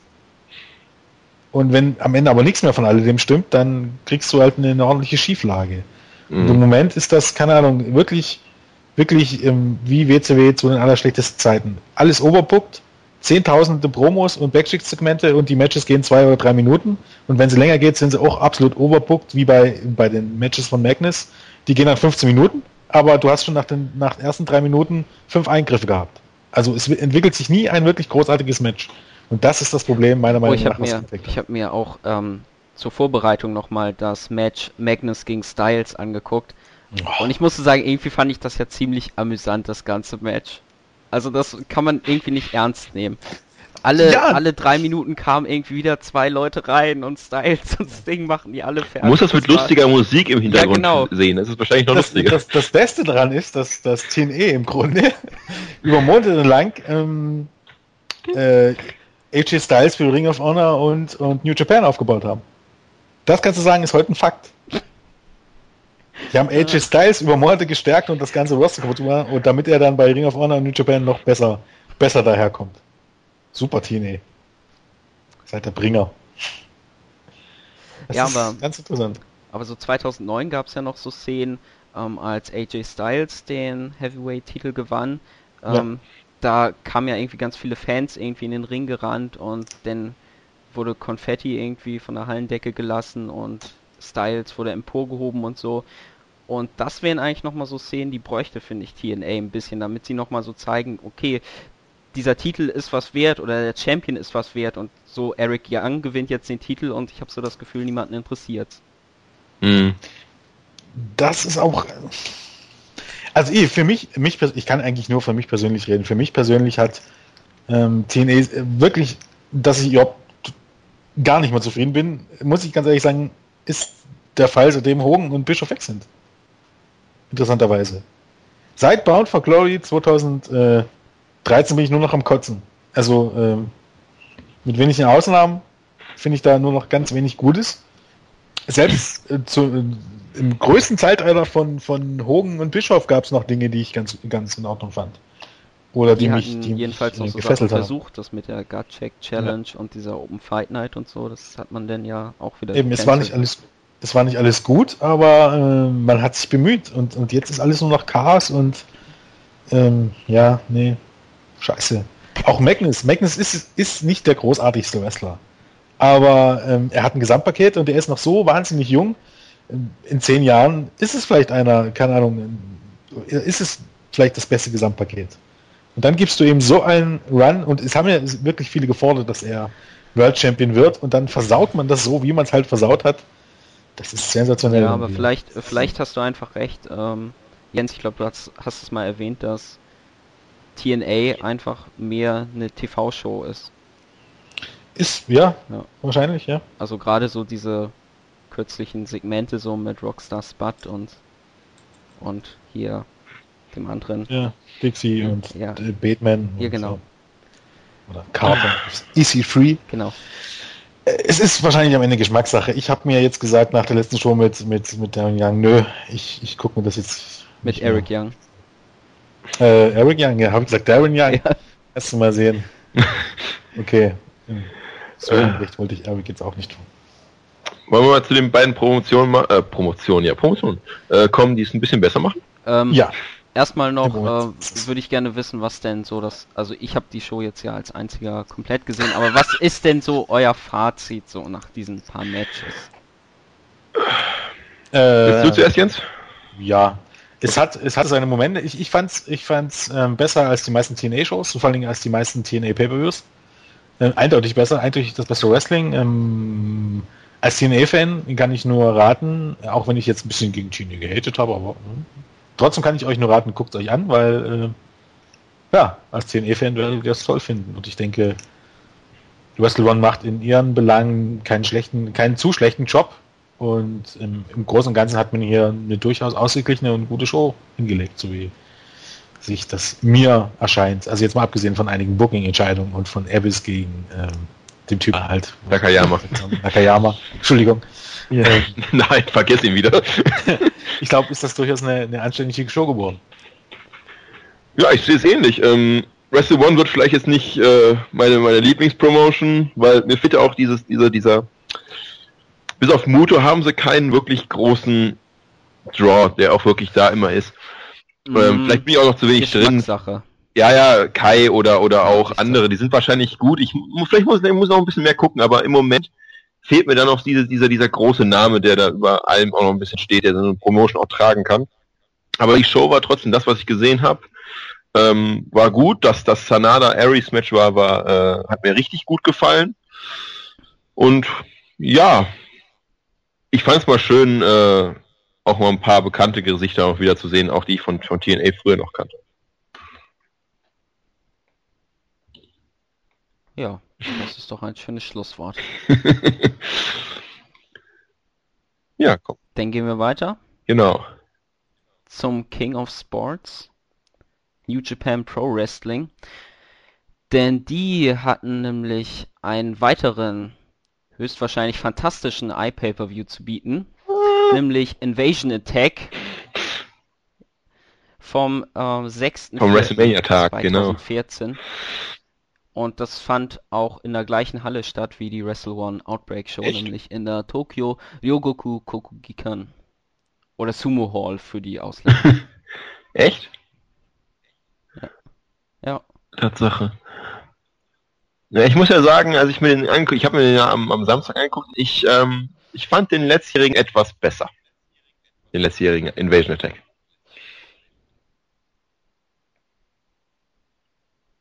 Weil? Ich weiß nicht, ähm, von den Matches her, von, von, von den Stories her, vielleicht auch wegen dem überraschenden Sieg von Okada damals. Und ja, ich fand es einfach ein bisschen, bisschen stärker.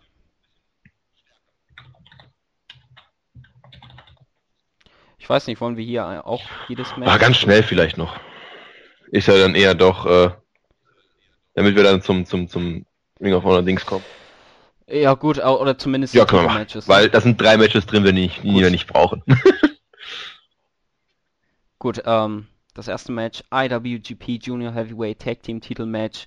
Die Young Bucks, Matt und Nick Jackson gewannen gegen Kota Ibushi und El Desperado. Fand ich gut, fand ich stark, geiler Opener. Ähm, ich mag SL Desperado sehr, weil er halt einfach so, so, so, so, so, so einen bodenständigen Stil hat. Er ist relativ hart, aber ähm, er ist nicht ganz so flippy wie Ibushi und die Young Bucks. Und, ähm, aber ich fand das Match äh, relativ stark und als Opener perfekt gewählt. Ja, so ein Match ist natürlich immer als Opener perfekt. Das machen sie jetzt ja auch schon seit geraumer Zeit immer entweder so das Junior Heavyweight Championship Match oder halt das Tag Team mhm. Match mhm. als Opener zu präsentieren. So, halt. das zweite Match ist jetzt. Ich auch noch wollen, wollen tun. Ach. Du hast die Show auch gesehen. ja, ja, äh, nicht alles, aber ähm, mhm. das Wichtigste. Ähm, die Bugs waren Die dran. Bugs waren dran, vollkommen richtig. Ähm, und an dieser Stelle, äh, wer irgendwas gegen die Bugs sagt, der bekommt es mir zu tun. Die Bugs sind awesome. Ja. Schon immer gewesen, werden sie immer bleiben. Und am meisten hat mich hier überrascht, dass sie wirklich den, im Grunde die gleichen Stiefel durchziehen wie überall anders auch. Also die gleichen Spots, äh, die gleichen Gesten, das Problem ist, ich glaube, die Japaner wissen einfach nicht so richtig damit anzufangen. Also in, in den USA gehen die re regelrecht steil darauf, egal ob sie eben jetzt äh, die Bugs hassen oder anfeuern, das ist dann immer so ein 50-50 Split. Die ja. Japaner, keine, Ahnung, für die Japaner ist das vielleicht ein bisschen zu offensiv, oder? Das kann sein. Ähm, was man vielleicht auch noch, äh, das fällt mir, ist mir bei meiner ersten Show aufgefallen, ähm, als dann Alex Kostloff rauskam und die äh, russische Nationalhymne anstimmte und alle Japaner im Publikum stehen auf und singen mit. ja, ja, also, genau. also das, ist, das ist wahrscheinlich die Mentalität bei denen. Also ja. ähm, Anders kann ich das nicht erklären. Die ist freundlicher, genau. Äh, also ich fand das Match richtig klasse. Ich glaube, Melzer hatte dreieinhalb Sterne gegeben und dann wo ich mich äh, richtig.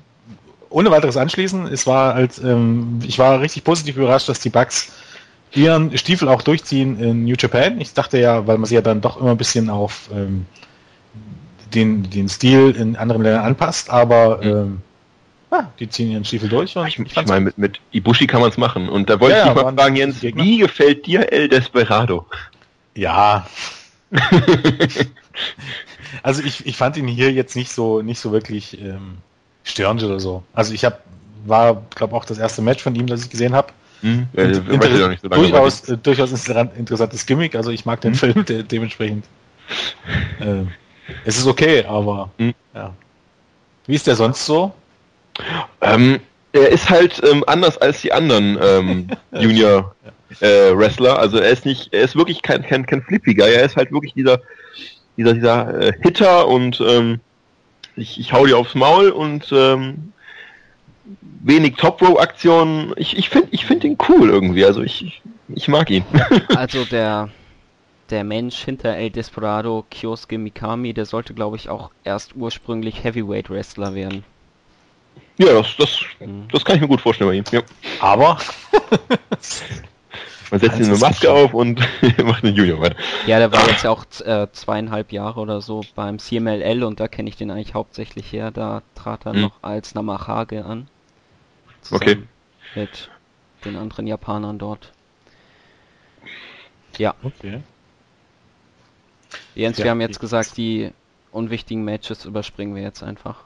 Das, das heißt das nächste Match, das nächste Match und das nächste Match. Nee, aber äh, das dritte Match, das hat ja vielleicht noch eine ge gewisse Amüsanz für unsere lieben Zuhörer. Nämlich das ja. NWA World Tag Team Titel Match, in dem Tenkoji, Hiroyoshi Tensan und Satoshi Kojima gegen Rob Conway und Jack Stain gewannen. Du willst mich doch nur weinen sehen, oder? Ja. Also im Grunde muss man, äh, meiner Meinung nach, um jetzt mal, ich habe ich gucke ja New Japan tatsächlich nur ein paar von den Pay-Per-Views und wenn mal wieder ein Match wirklich äh, hochgelobt wird, gucke ich mir das an. Also deshalb dementsprechend, da in diesem Match meistens nicht die NWA-Leute sind, kenne ich von denen relativ wenig. Aber Gott, New Japan soll froh sein, dass sie jetzt mit Ring of Honor zusammenarbeiten. Warum holt man diese Flaschen nach Japan? Pass mal auf, pass mal auf. Das Schlimmste daran ist ja wirklich noch, dass Rob Conway der beste von allen äh, NWA-Wrestlern war. Ja. Stain ist, ist, ist äh, groß und bullig, Punkt. Mehr kann er nicht. Und dann war noch, wer war noch? Big Daddy Yum Yum. Mhm. Auch gruselig. Und mein absoluter Favorit, der übrigens Hiroshi, äh, Hiroyoshi Tensan äh, blutig geschlagen hat mit einem Punch, das war, halt ich fest, Michael Tava. Ja, Michael Tava. Boah, war das schrecklich. Und nächsten Monat kommt ja Wes Briscoe. Ist ja im Grunde auch ein NWE-Typ, der tritt ja auch dort an, wo Tava und, und so antreten hier. Ja. NWE, FU, Florida, Florida Underground Wrestling heißt sich die Promotion und NWE ist mittlerweile eigentlich ein Schimpfwort, weil ähm, das sind ja. wirklich nur diese ganzen, diese ganzen Kack-Promotions. Ja. Ähm, und auf Briscoe könnt ihr euch echt freuen. Boah. Weißt du, weißt du, du hattest vor, vor, weiß ich jetzt nicht, drei Jahren, vier Jahren. Jetzt hast du Rob Conway als, als Heavyweight Champion. Okay, jetzt mal Kojima, aber davor war es Conway. Stell dir jetzt mal vor, Kojima nicht gegen Conway, sondern gegen die damaligen Champs Adam Pierce oder Colt Cabana. Ja. Das, das wäre so viel besser geworden. Ja, aber hallo. Also generell laufen ja auch in der Independence in den USA so viele talentierte Leute rum. Okay, ich meine, die, die Dragon Gate Leute sind ein bisschen bei Dragon Gate logischerweise eingebunden und ähm, die TNA-Leute sind jetzt bei Wrestle One, aber es bleibt so viel übrig. Also, okay, Ring of Honor hatte bisher immer bei, bei mit Noah zusammengearbeitet, mhm. aber da findet man doch Besseres. Also bitte. Ja. Also, was ist da denn schiefgelaufen? Das weiß man nicht so genau. Apropos, was ist da schiefgelaufen? Was sollte das, also, weil du von uns sagtest, schlechtestes Wrestling-Match, Abyss gegen den Typen, den Namen schon wieder vergessen habe. Ich, ich, ich, nehme das nächste nicht als Wrestling-Match. Das ist ein Pro Wrestling vs. Jiu-Jitsu Mixed Martial Arts Match. Das war scheiße. Das war großartig. Das, das, das, war so scheiße, dass ich sagen muss, dagegen äh, sahen selbst die WWE-Dieven aus wie die größten Wrestler der Welt. Gegen Daniel und Rose äh, Gracie. Oder also, Holz. Ja, genau. Also da traten nämlich die beiden MMA-Fighter Daniel Gracie und Rolls Gracie gegen Toru Yano und Takashi Izuka an. Und auf Toru Yano lasse ich nichts kommen, der ist große Klasse, der Typ. Aber wie war es denn so, dieses Match? Scheint ja gut gewesen war, zu sein. War großartig. Also ähm, die Wrestler, die, eigentlichen, die eigentlichen Wrestler haben auf die MMA-Fighter eingeprügelt und die MMA-Fighter haben einfach gar nicht reagiert. Weil sie halt ja, gar nicht wissen, was so Selling ist. Die haben einfach weitergemacht. Die, die, dann, am Anfang sind sie durch, durch, durch, durchs Publikum gestolpert und ich weiß nicht, ob das jetzt Jano war oder Izuka. Äh, Izuka. Ähm, ja, haben auf einen der Gracies eingeschlagen und, und, der, keine Ahnung, stand weiter da und, und hat seinen Stiefel durch. Das, das war peinlich. Mit einem Stuhl hat er auf ihn eingeschlagen. Ja. nee, ich muss, was, was einzige Positive, was ich an diesem Match sehe, äh, Takashi Izuka macht seine äh, Künstlerlehre weiter. ich finde das so großartig jedes Mal. Äh, diesmal leider nicht so schön wie letztes Mal, aber immerhin. Aber lass uns schnell weitermachen, weil das war echt gar nichts und ich möchte ja. die beiden auch nicht mehr sehen. Dann kam Und es das nämlich, muss ich ja.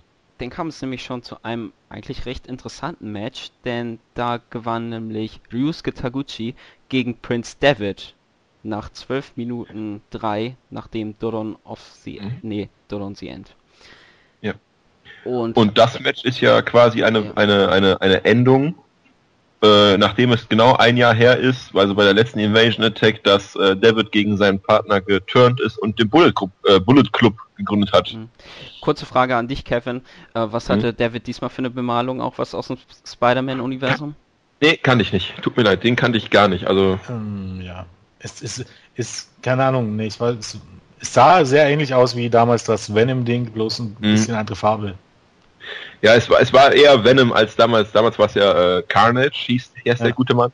Ähm, aber ähm, ich, ich äh, es, es kam auf jeden Fall, weiß nicht, wer seine Designerin ist oder ob sein Designer. Ähm, es sah auf jeden Fall wieder richtig gut aus. Ich muss ganz ehrlich sagen, ich finde auch David, okay, im, am Mike, der hat, hat einen widerlichen Dialekt. Ja, der, der hat Dialekt, Mike überhaupt nicht drauf. Aber ähm, von, von seinem Look und von seiner Ausstrahlung ähm, finde ich David schon klasse, auch ohne seine komische Bemalung. Mhm. Trotzdem kann man nur hoffen, dass er nicht zu TNE geht. Das soll er sich echt nicht antun. Nein, bitte nicht. Also, also ich, ja. ja. und äh, Taguchi ist ja leider, äh, hat jetzt mittlerweile eine Ausstrahlung wie eine trockene Scheibe Toast. Mhm. Aber das Match war, äh, doch, ich hatte Spaß an dem Match, besonders äh, nachdem äh, die Bugs weg waren. ja. Bugs, aber äh, ich fand, als, als zum, zum, zur Story passt es sehr gut. Ja, zur Story vielleicht schon. Ich war auch jetzt kein, kein sonderlich Fan von dem, von dem Eingreifen. Zumal die Bugs für mich beim Bullet Club auch irgendwie nicht so nicht so richtig einpassen. Ich mag die Bugs, aber irgendwie in diese Gruppierung passen sie nicht. Ey, das finde ich übrigens auch. Ja, ja. Weiß nicht, die wirken irgendwie passen diese Highflyer halt nicht so in diesen ja. Bullet Club. Das müssten eher so nochmal so eine Powerhouses sein, aber denn hm. besser welche, die talentiert sind. Weißt du, wer in, in, den, in den Bullet Club passen würden? Also wer? Giant Bernard. Also ja. Zart oder Albert, der würde da wieder richtig gut reinpassen. Oder einfach die Shield. Ja. ja von mir aus auch die. Ähm, ja, Bullet Club ist halt, ist, ich finde es an sich vom Auftreten her und so weiter, ähm, finde ich es an sich ein cooles Stable.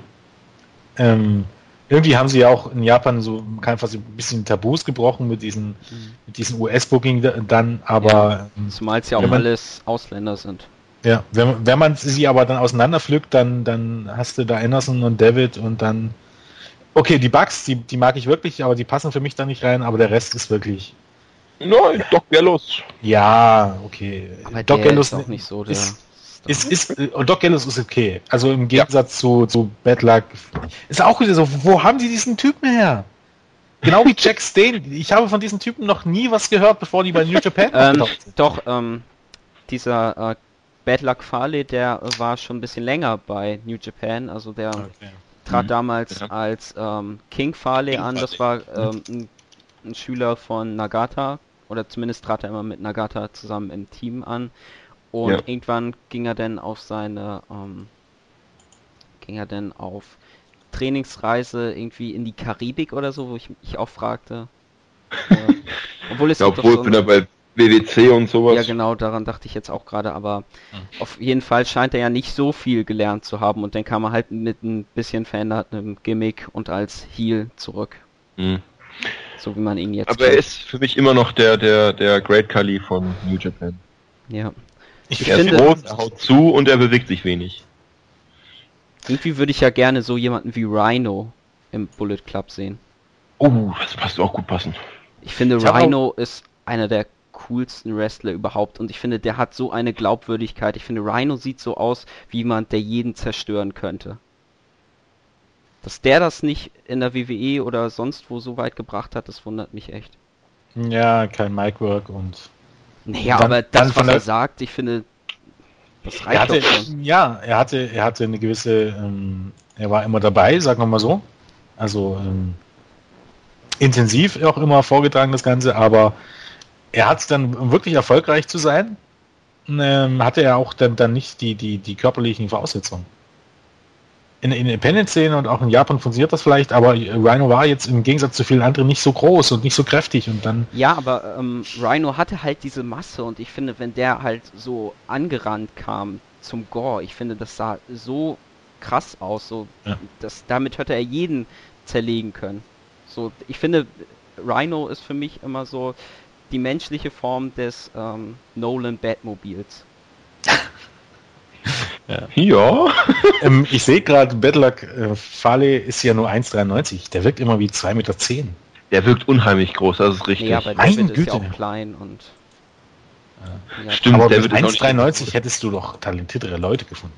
Also ich verstehe, dass man bei Jap also New Japan Big Man wollte, aber mit 1,93 das ist für die Japaner groß. Naja, dazu kommt ja noch, dass ähm, Bad Luck Fale quasi einer der eigenen noch ist. Also es hm. ist jetzt ja kein, die, keiner, ja, den schon, sich wir schon bei ihm sind, können wir ja noch eben. So. Ja, das Problem ist. Ja.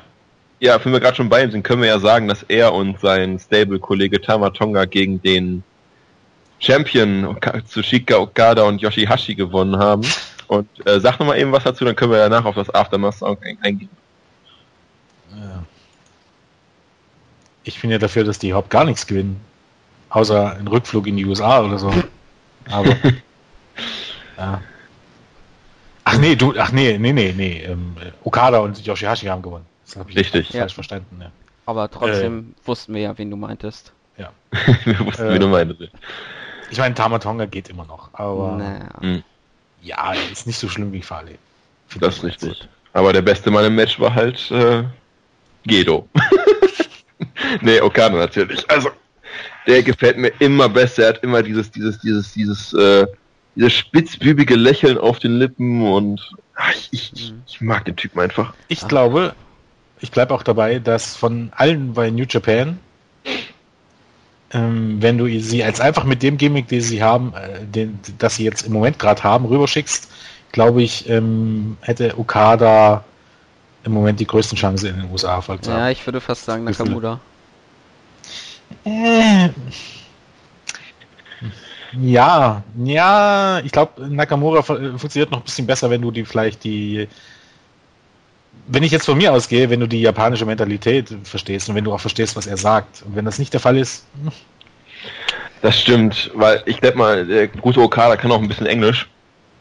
Naja, nicht, nicht so viel. Also MVP hat damals mal so eine Webserie gehabt auf YouTube, mhm. wo er dann halt seine damaligen Kollegen von New Japan interviewt hat und meistens auch mhm. auf Englisch.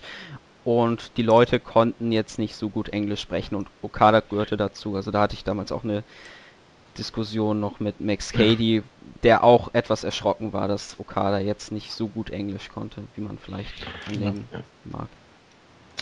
Tja, bei TNA lernst du halt nichts. Nee. Ja.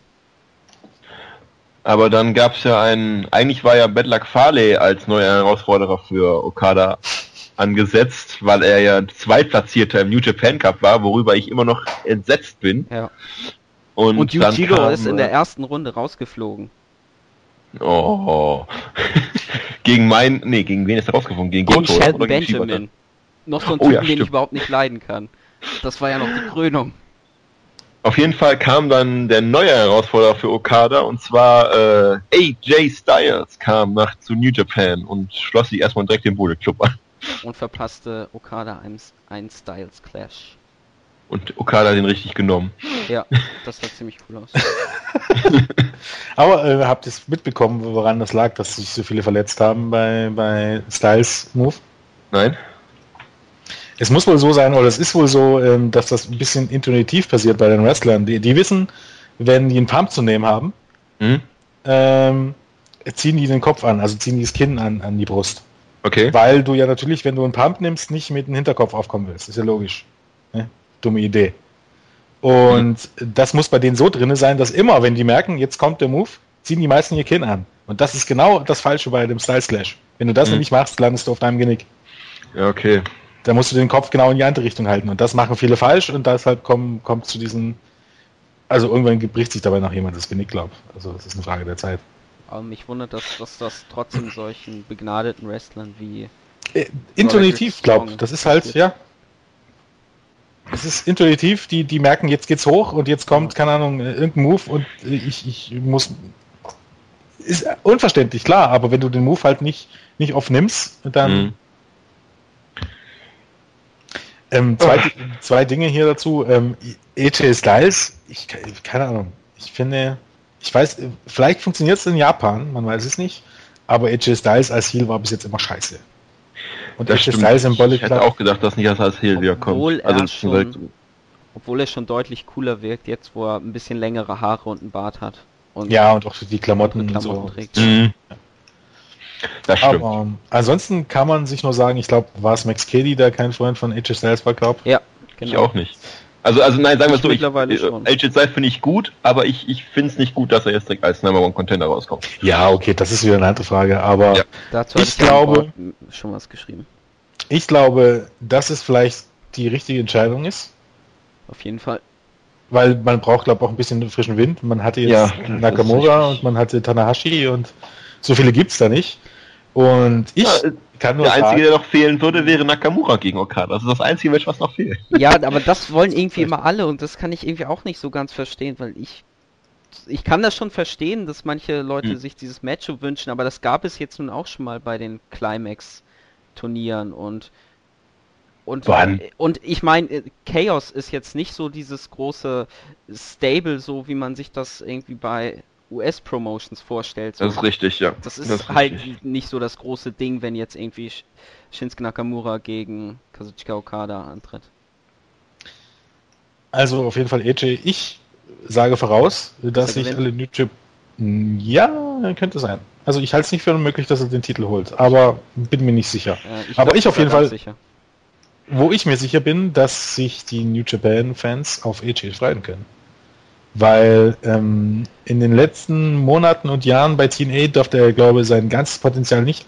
Man muss sich jetzt nur mal die, die, die Matches bei Ring of Honor, ich weiß nicht, hast du das, das gesehen, Kevin, gegen Michael ja. Elgin gesehen? Gegen Michael Elgin oh habe ich gesehen. Oh Gott, pa passt AJ Styles großartig zu New Japan. Ja. Und ihr werdet auch sehen, warum, weil seine Highspots-Moves, die kommen nicht einfach nur sinnlos irgendwie im Match drinne, sondern die kommen mittlerweile zum richtigen Zeitpunkt. Es ist fast so, als wenn er sich bei Ring of Honor schon auf New Japan vorbereitet hätte. Ja. Er passt so hundertprozentig dort rein und ich würde mich nicht wundern, wenn er gegen Okada oder Tanahashi in, im nächsten Jahr ein Fünf-Sterne-Match hinlegt. Das könnte ich mir nagelt mich, nagelt mich drauf fest. Wenn es nicht, nicht, nicht schief läuft, wird, wird Styles so einige überraschen.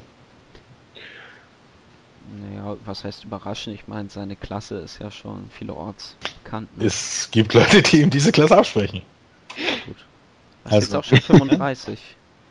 Ja, das ist richtig. Tanahashi ist aber auch nee, ich meine nur so, er ist irgendwie jetzt auch schon 37. recht lange dabei. Ja, ja, ist er auch. Ja.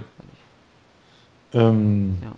Und um gleich mal kurz die Brücke zu schlagen, aber nicht um jetzt abzuschweifen. Ich wollte noch was sagen. Ja, okay. Ähm, denn beim letzten Podcast hatten wir nämlich schon mal darüber gesprochen, wer denn jetzt so als nächstes kommen könnte für mhm. Okada mhm. und dass es da jetzt ja irgendwie nicht mehr so viele Leute gibt. Gut, es gäbe noch ähm, Shibata, aber Shibata. den hat man ja hat man ja jetzt ein bisschen wieder, wieder aus dem Rennen genommen mhm. durch den New Japan ja. Cup. Und ja, eigentlich müsste jetzt mal jemand Neues her und ich denke, mhm. wenn, wenn nicht AJ Styles, wer sonst? Ist richtig, ja. Und du würdest halt auch dieses ganze, also ich verstehe ja, dass man David am Ende nicht zum, zum, zum World Champion oder zum Heavy Champion gemacht hat. Das fand ich auch gut. Und mit Styles könntest du es aber durchaus machen und du würdest damit äh, dem Bullet Club am Ende noch eine Daseinsberechtigung geben, weil irgendwann läuft so ein Stable definitiv auch mal tot und mit Haufen Luschen läuft sich das genau. als recht tot. Genau, und das zeigt ja auch, dass quasi der, der was wollte ich jetzt sagen, dass quasi ähm, der Abgang von David oder dass der Bullet Club ihn verstieß, dass das einen gewissen Sinn hatte, weil ja. AJ Styles ist halt der Bessere und er hat es jetzt geschafft, den Titel genau. zu gewinnen. Und mhm. David hat, hat das die ganze Zeit nicht geschafft. Ja. Was für ein Loser war. Mhm. Nur mal eben so, kurz, dann so wäre, ergibt das natürlich Sinn. Ja, dann wäre, wenn, sagen wir mal, Styles gewinnt, dann wäre Styles der erste nicht japanische Champion seit Brock Lesnar 2005, 2006. Ja. Wow. Was ich ganz vergessen habe, ich wollte eigentlich nochmal sagen, dass Ricochet der erste Gaijin Champion in Dragon Gate Japan. Ja! Für mich hochverdient. er ist also. der Erste, der es geschafft hat. Ja. Der auch beide Titel hält. Der auch ja, beide Titel hält, genau. Ist ein großes, eine große Sache. Ich finde, mit Ricochet hat man dann auch absolut den, den richtigen getroffen. Mhm. Also, das. Durchwachtief. Der nicht bei WWE gelandet ist, ähm, keine Ahnung, ob er irgendwie so eine schlechte Einstellung hat oder ich weiß nicht, was das Problem ist, aber ist eigentlich irgendwie. Er ist zu leicht. Naja, ja. Vielleicht denken sie sich einfach, wir haben schon Pack und. Das sehe ich ein, das sehe ich ein. Das Ding ist aber, man hat dann. Nicht viel. Kurz nachdem es hieß, man hat äh, Ricochet einen Korb gegeben, hat man irgendeinen vollkommen unbekannten Independent-Wrestler verpflichtet, der auch 1,70 war und, und auch relativ leicht. Und welchen Stil wird der wohl gehen? Powerhouse. Ja, vermutlich, vermutlich, eher nicht so, wie er aussah. Brawler. Das war so ein Typ, von dem ich noch nie was gehört habe. Und da dachte ich mir, okay, ja. und dafür habt ihr jetzt Ricochet nach Hause geschickt? Ja, ja. ja ist irgendwie seltsam. Ja gut, sowas gibt es natürlich immer mal. Auf jeden Fall, wo wir jetzt gerade noch bei Okada sind, ähm, ich glaube, man kann sich auch schon sehr auf das Match Okada gegen Elgin freuen. Weil für Elgin trifft fast oh. das gleiche wie auf Styles zu. Mhm. Ähm, weil dieses, dieses Match äh, AJ gegen Elgin war eben, ähm, das war nicht das typische Ring of Honor ähm, Match, wo, wo sie wirklich dann eine halbe Stunde ähm, äh, die Aktion um die Ohren gehauen haben, sondern das war alles ein bisschen durchdachter. Und ich glaube, auch Elgin gegen Okada ist eine perfekte Behaarung für das Ganze. Ja, ich habe auch als, als Matchart, also hier Steen gegen ähm, Elgin für das Match gegen Okada geplant war, habe ich auch gesagt, ich möchte gerne Elgin gegen Okada sehen, weil ich denke, die beiden haben ähm, passen besser zusammen von ihren Stilen her als Dean und Okada. Und ähm, ja. ich denke, das kann wirklich großartig werden jetzt bei War of the Worlds. Und in diesem ähm, ähm, Trailer von, von Ring of Honor New Japan, kann das sein, dass dann nicht auch äh, Nakamura doch zu sehen war? Nakamura war zu sehen, ja. Obwohl er nicht angekündigt ist und irgendwie sagt mir was. Er ist was auch angekündigt, oder?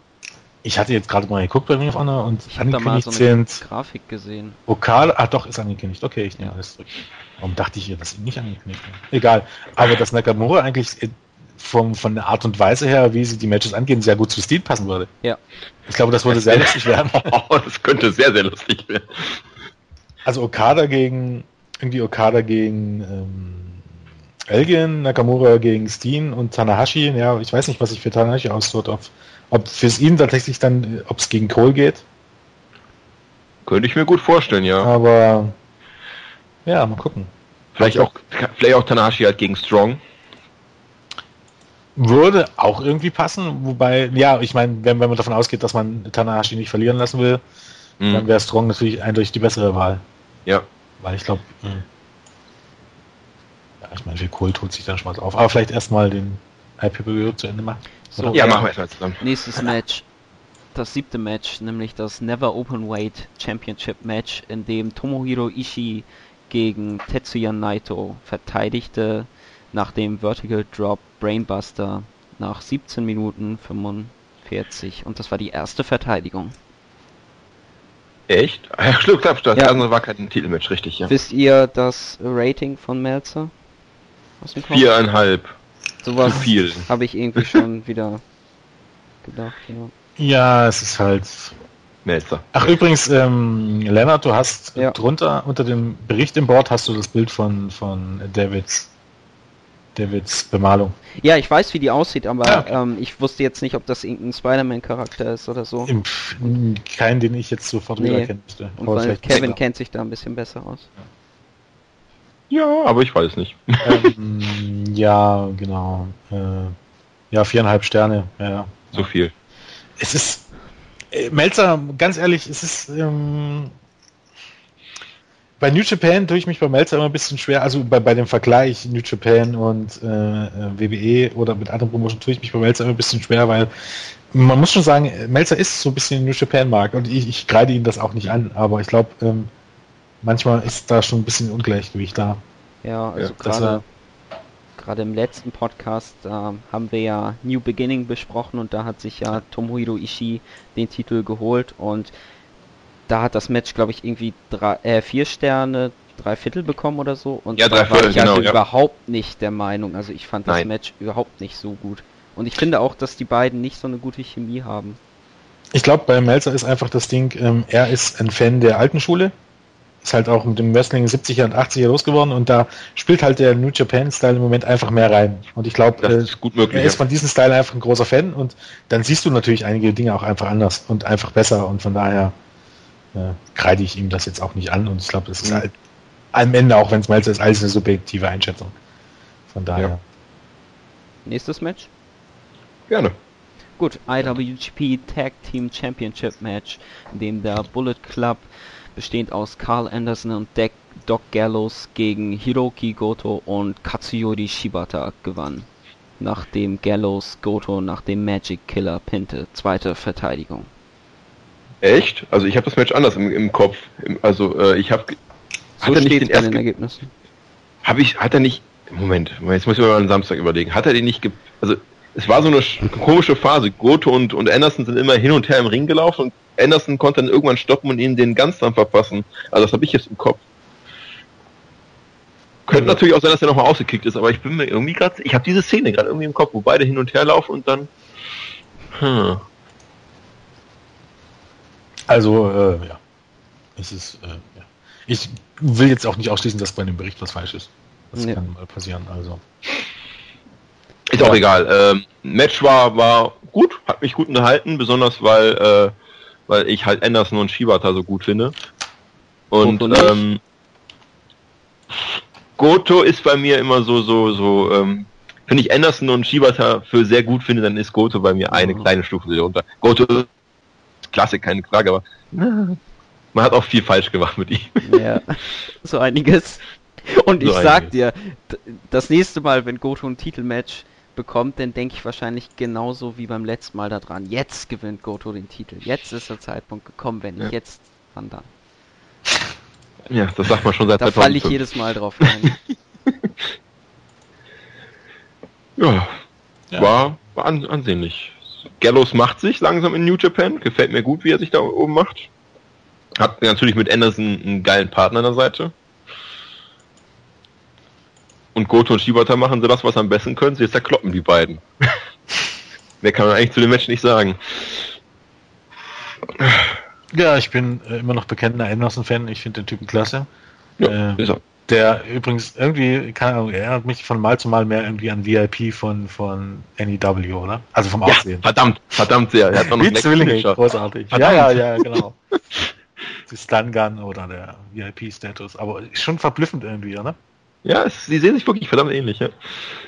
Äh, ja, und Gellos, ja, ich, Gellos war immer, keine Ahnung, ähm,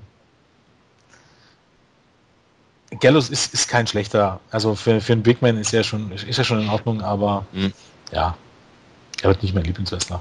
Aber das Match war schon, war, war in Ordnung. Also mhm. ähm, kann man so stehen lassen.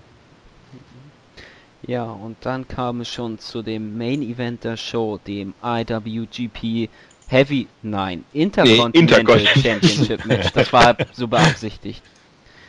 Weil normalerweise ist das Heavyweight ja. Titelmatch ja eigentlich immer der Main Event. So, ja. und da gewann Shinsuke Nakamura gegen Hiroshi Tanahashi nach dem Bomaye und holte sich somit seinen noch beim Tokyo Dome verlorenen Titel zurück. Mhm. Nach 26 weiß, Minuten ja. 49. Nach dem vierten oder fünften Bomaye, ich überlege gerade noch. Er hat ihm, glaube ich, vier oder fünf das Knie ins Gesicht gerammt. Das war auf jeden Fall äh, ein paar mehr. Aber äh, Match war, ähm, ja, was willst du bei Shinsuke Nakamura gegen Hiroshi Tanahashi sagen also bei der Ansetzung? Match kann eigentlich nur großartig werden. Und äh, ja. Ich war ja ganz froh, also wir hatten ja schon die einige Diskussion über Matches von Tanahashi, gerade Main Event Matches von Tanahashi. Mhm. Ähm, ja. Äh, So, Jens, Nakamura. Es ist, ja, Nakamura, ja. Ähm, das Match, natürlich war das Match gut, aber. Aber. Ja, wie, wie drücke ich das jetzt aus? Ich kann auch nur jedem raten, sich das Match anzugucken und, und die meisten Leute werden begeistert sein, aber es ist halt, es war wieder ein Tanahashi-Match. Also vom, vom Aufbau war das wieder das gleiche. Diesmal war wieder mal das Bein dran. Es wechselt sich immer an, ab Bein und Schulter und der Aufbau war wieder ähnlich und das war nicht schlecht. Das Einzige, was dieses Match wirklich gerettet hat und warum ich jetzt nicht wirklich was Schlechtes dazu sagen kann, obwohl es eher wieder dieser gleiche Aufbau war und wieder diese Haltegriffe dann am Ende und das Bein bearbeiten. Ich meine, das ist natürlich alles Ringpsychologie und Selling und, und bla bla bla bla bla, aber ich bin einfach der Meinung, gefühlt ist es bei mir so, alle Matches, die ich mir angucke, bei diesen hochgelobten Matches, ist dieser gleiche Ablauf. Ähm, das kann auch wirklich aber auch daran liegen, dass ich eben nicht alles gucke mhm. und dementsprechend da einen anderen Eindruck habe. Äh, hier war aber eindeutig der Vorteil, dass Tanahashi einfach mal so klug war und einfach den Heat gegeben hat. Und das hat es dann schon wieder ein bisschen unterhaltsamer gemacht. Und dem anderen, dem Ganzen einfach eine andere Dynamik gegeben. Und der war natürlich, eigentlich für mich war er hundertprozentig im Heal-Mode. Hat ja, doch. Hat Nakamura in diesem Match auch wieder seinen schönen Bruce Lee Sprungtritt gezeigt? Ja. Den Und er hat ihn mal getroffen. Ich. ja, also ich ich finde ich finde Nakamura ähm, besser als Tanashi, weil er halt ähm, hat diese diese diese Ecken und diese Kanten. Auch seine und Art dieses, zu reden, Bekloppte. die ist so genial. Ja. Also, äh, ähm, er redet das, ja diesen, das wissen jetzt wahrscheinlich die wenigsten. Oh, Entschuldigung, dass ich dich unterbrochen habe. Nein, nein, mach, mach. Ähm, kannst ja Japanisch. Es gibt ja das ähm, King of Pro Wrestling Trading Card Game von Bushi Road, die ja die Besitzer von New Japan sind. Und Richtig, das habe ich gesehen im, genau, auf YouTube. Und da haben sie auf YouTube halt immer so eine Serie, wo irgendwelche Wrestler von New Japan dann einfach irgendwelche Booster Packung aufmachen, diese Karten durchgucken und immer was zu diesen Karten erzählen. Und da gibt es auch mehrere Videos von Shinsuke Nakamura und die habe ich mir alle angeguckt, weil das so großartig ist, dem einfach nur zuzuhören. Ich glaube, es sind auch manche mit, mit, mit englischen Subtitles, also von daher. Ähm, aber ich fand das auch großartig, was er einfach da erzählt und, du, und dann, dann Oh, wen haben wir hier? Oh, eine Glitzerkarte. Oh, von Stan Hansen. Oh, wie großartig. das, ist, das ist schon relativ cool, wie er spricht, ja. Ich glaube ja tatsächlich, um, um, nee, ich will noch kein Fazit. Also ich finde, ähm, ja, eigentlich war das ein Match. Hast, hast du das Match gesehen, äh, Leonard? Nee. Ah, okay. Deshalb dachte ich mir schon. Weil du es gar nicht gesagt hast zu, gesehen, also. zu, zu weil du zu ja, aber ich glaube, vorher war Tanahashi nicht so eindeutig Heal, oder? Also hier Nein. hat er ja schon manchmal stellenweise Randy Orton-Gesten rausgeholt. Irgend, irgendwie eine, wieder eine unsaubere Taktik an und dann stellt er sich mit so fast mit dieser Rainmaker-Geste hin und hm. lässt sich ausbuhen. Also das war, ähm, fand ich ganz interessant, eben, weil da waren eben tatsächlich ja. mal Ecken und Kanten da. Ja, das ist richtig. Und ähm, ja, das einzige Mal, wo man Tanahashi wirklich mal so gesehen hat, war letztes Jahr gegen Okada, wo er halt wirklich äh, vom, vom Top Rope springt Okada aber wegrollt, er kommt mit den Beinen auf und tut so, als ob sich das Knie verletzt hätte. Mhm. Und dann Okada nochmal einen Kick oder, einen, oder einen Schlag zu geben. Das war doch schon äh, recht äh, heelisch. Aber ich fand das Match, ähm, das war jetzt das dritte zwischen denen, ist das richtig? Ja, zumindest der jüngeren War es das zweitbeste? In diesem Jahr jedenfalls. Das ja, in diesem Jahr. Aber dann war es das ganz lange keins ja, ich meine, die beiden kennen sich auch schon in- und auswendig. Äh, die sind seit 2003 zusammen bei New Japan und haben sich, keine Ahnung, wie viele Matches in die Ohren gehauen. Mhm. Also da kennt man das, also die kennen sich schon, von daher kann man mit dem Match nichts falsch machen. Ähm, vielleicht um noch ein kleines Fazit zu äh, stellen, vielleicht auch für mich als nicht regelmäßiger Gast des ähm, Puro Podcasts. Gerne. Also wer, wer ein gutes Wrestling sehen will mit einer ordentlichen Präsentation, äh, angehaucht an oder, oder als Vorbild genommen in tatsächlichen Wettkampf, also nicht irgendwie eine große Sports Entertainment Show, sondern tatsächlich ähm, die Illusion zu haben, Sports oder äh, Wrestling zu haben als wirklich sportlicher Wettkampf und die Illusion tatsächlich auch von Anfang bis Ende umgesetzt zu haben, ich glaube, der sollte sich unbedingt in New Japan anzugucken, weil ähm, das Wrestling ist meistens äh, gut, manchmal ähm, nicht so gut, aber häufig ja richtig, richtig gut. Ähm, da gibt es absolut nichts auszusetzen. Für mich persönlich ist immer das, was fehlt, ähm, ist, für mich wird es erträglicher machen, wenn englisches Kommentar wäre. Nein. Ich kann, ich, doch, ich kann, Nein. ich kann, Ich kann mir das fast nur ohne Ton angucken. Äh, ohne Ton angucken. Weil die Japaner gehen mir so auf den Sack. Aber, aber die bringen so viele Emotionen da rein, selbst wenn man sie jetzt gar nicht komplett verstehen kann. So. Äh, äh, für, mich, für mich sagen die immer nur Hi. Nein, aber alleine wie, ähm, wie der äh, Shinpai Nogami immer die ganzen Moves denn nennt, so den Maker, High Fly Floor und da richtig aus. Ja, das ist schon also recht das, lustig, ja. Das, das ist, finde ich, großartig. Und Für Jens Shinpai Ogami ist der, der angemalt worden ist. Und wenn ich mir da überlege, man hörte so jemand wie Tess oder so. Oder? Ich will ja, ich, nein, nein, um Gottes Willen, du, du, gehst jetzt auch immer sofort vom Schlechtesten auf. Es gibt Leute, die tatsächlich kommentieren können sag mal so, setz, setz, es, geht, es geht ja auch darum, dass du die Emotionen rüberbringst, aber das trotzdem verständlich machst und, und den vielleicht auch mal, wenn es eine Storyline gab oder wenn es eine irgendeine Geschichte gab, die auch erzählen kannst. Ich glaube, für, für alle, die da nicht drin sind, wird es so echt schwer reinzukommen. Ähm, keine Ahnung, setzt dort, es war ja schon im Gespräch tatsächlich äh, Jim Ross hin und, keine Ahnung, Joey Styles und, keine Ahnung, das wird ein No-Brainer. Ja, aber. Und du wirst in der westlichen Welt Erfolg haben. Das aber kann ich mir, also das ist, das ist viele abstreckt, weil es halt auf Japanisch ist, kann ich mir gut vorstellen, das ist richtig. Aber dann finde ich es wieder uncool. Ja, du kannst ja deshalb trotzdem auf Japanisch gucken. ja, aber zum Beispiel, ab, ähm, nee, aber eine ganz nervige Sache, mit der äh, New Japan 2013 angefangen hat, ist, dass sie noch einen englischen Ringsprecher haben. aber der, der ist ja auch Japaner. Nee, der, der ist gruselig, das hast recht. Aber ich meine, ich meine, es war nie ein Ringsprecher schlechter als damals äh, bei Wrestle Kingdom äh, Jeremy Borash. Der war richtig, richtig gruselig. Ja, aber auf die Ringsprecher, keine Ahnung, das ist mir dann auch egal. Ja, das ist richtig. Das, das Problem, was ich an New Japan habe, ist halt einfach, es ist gutes Wrestling.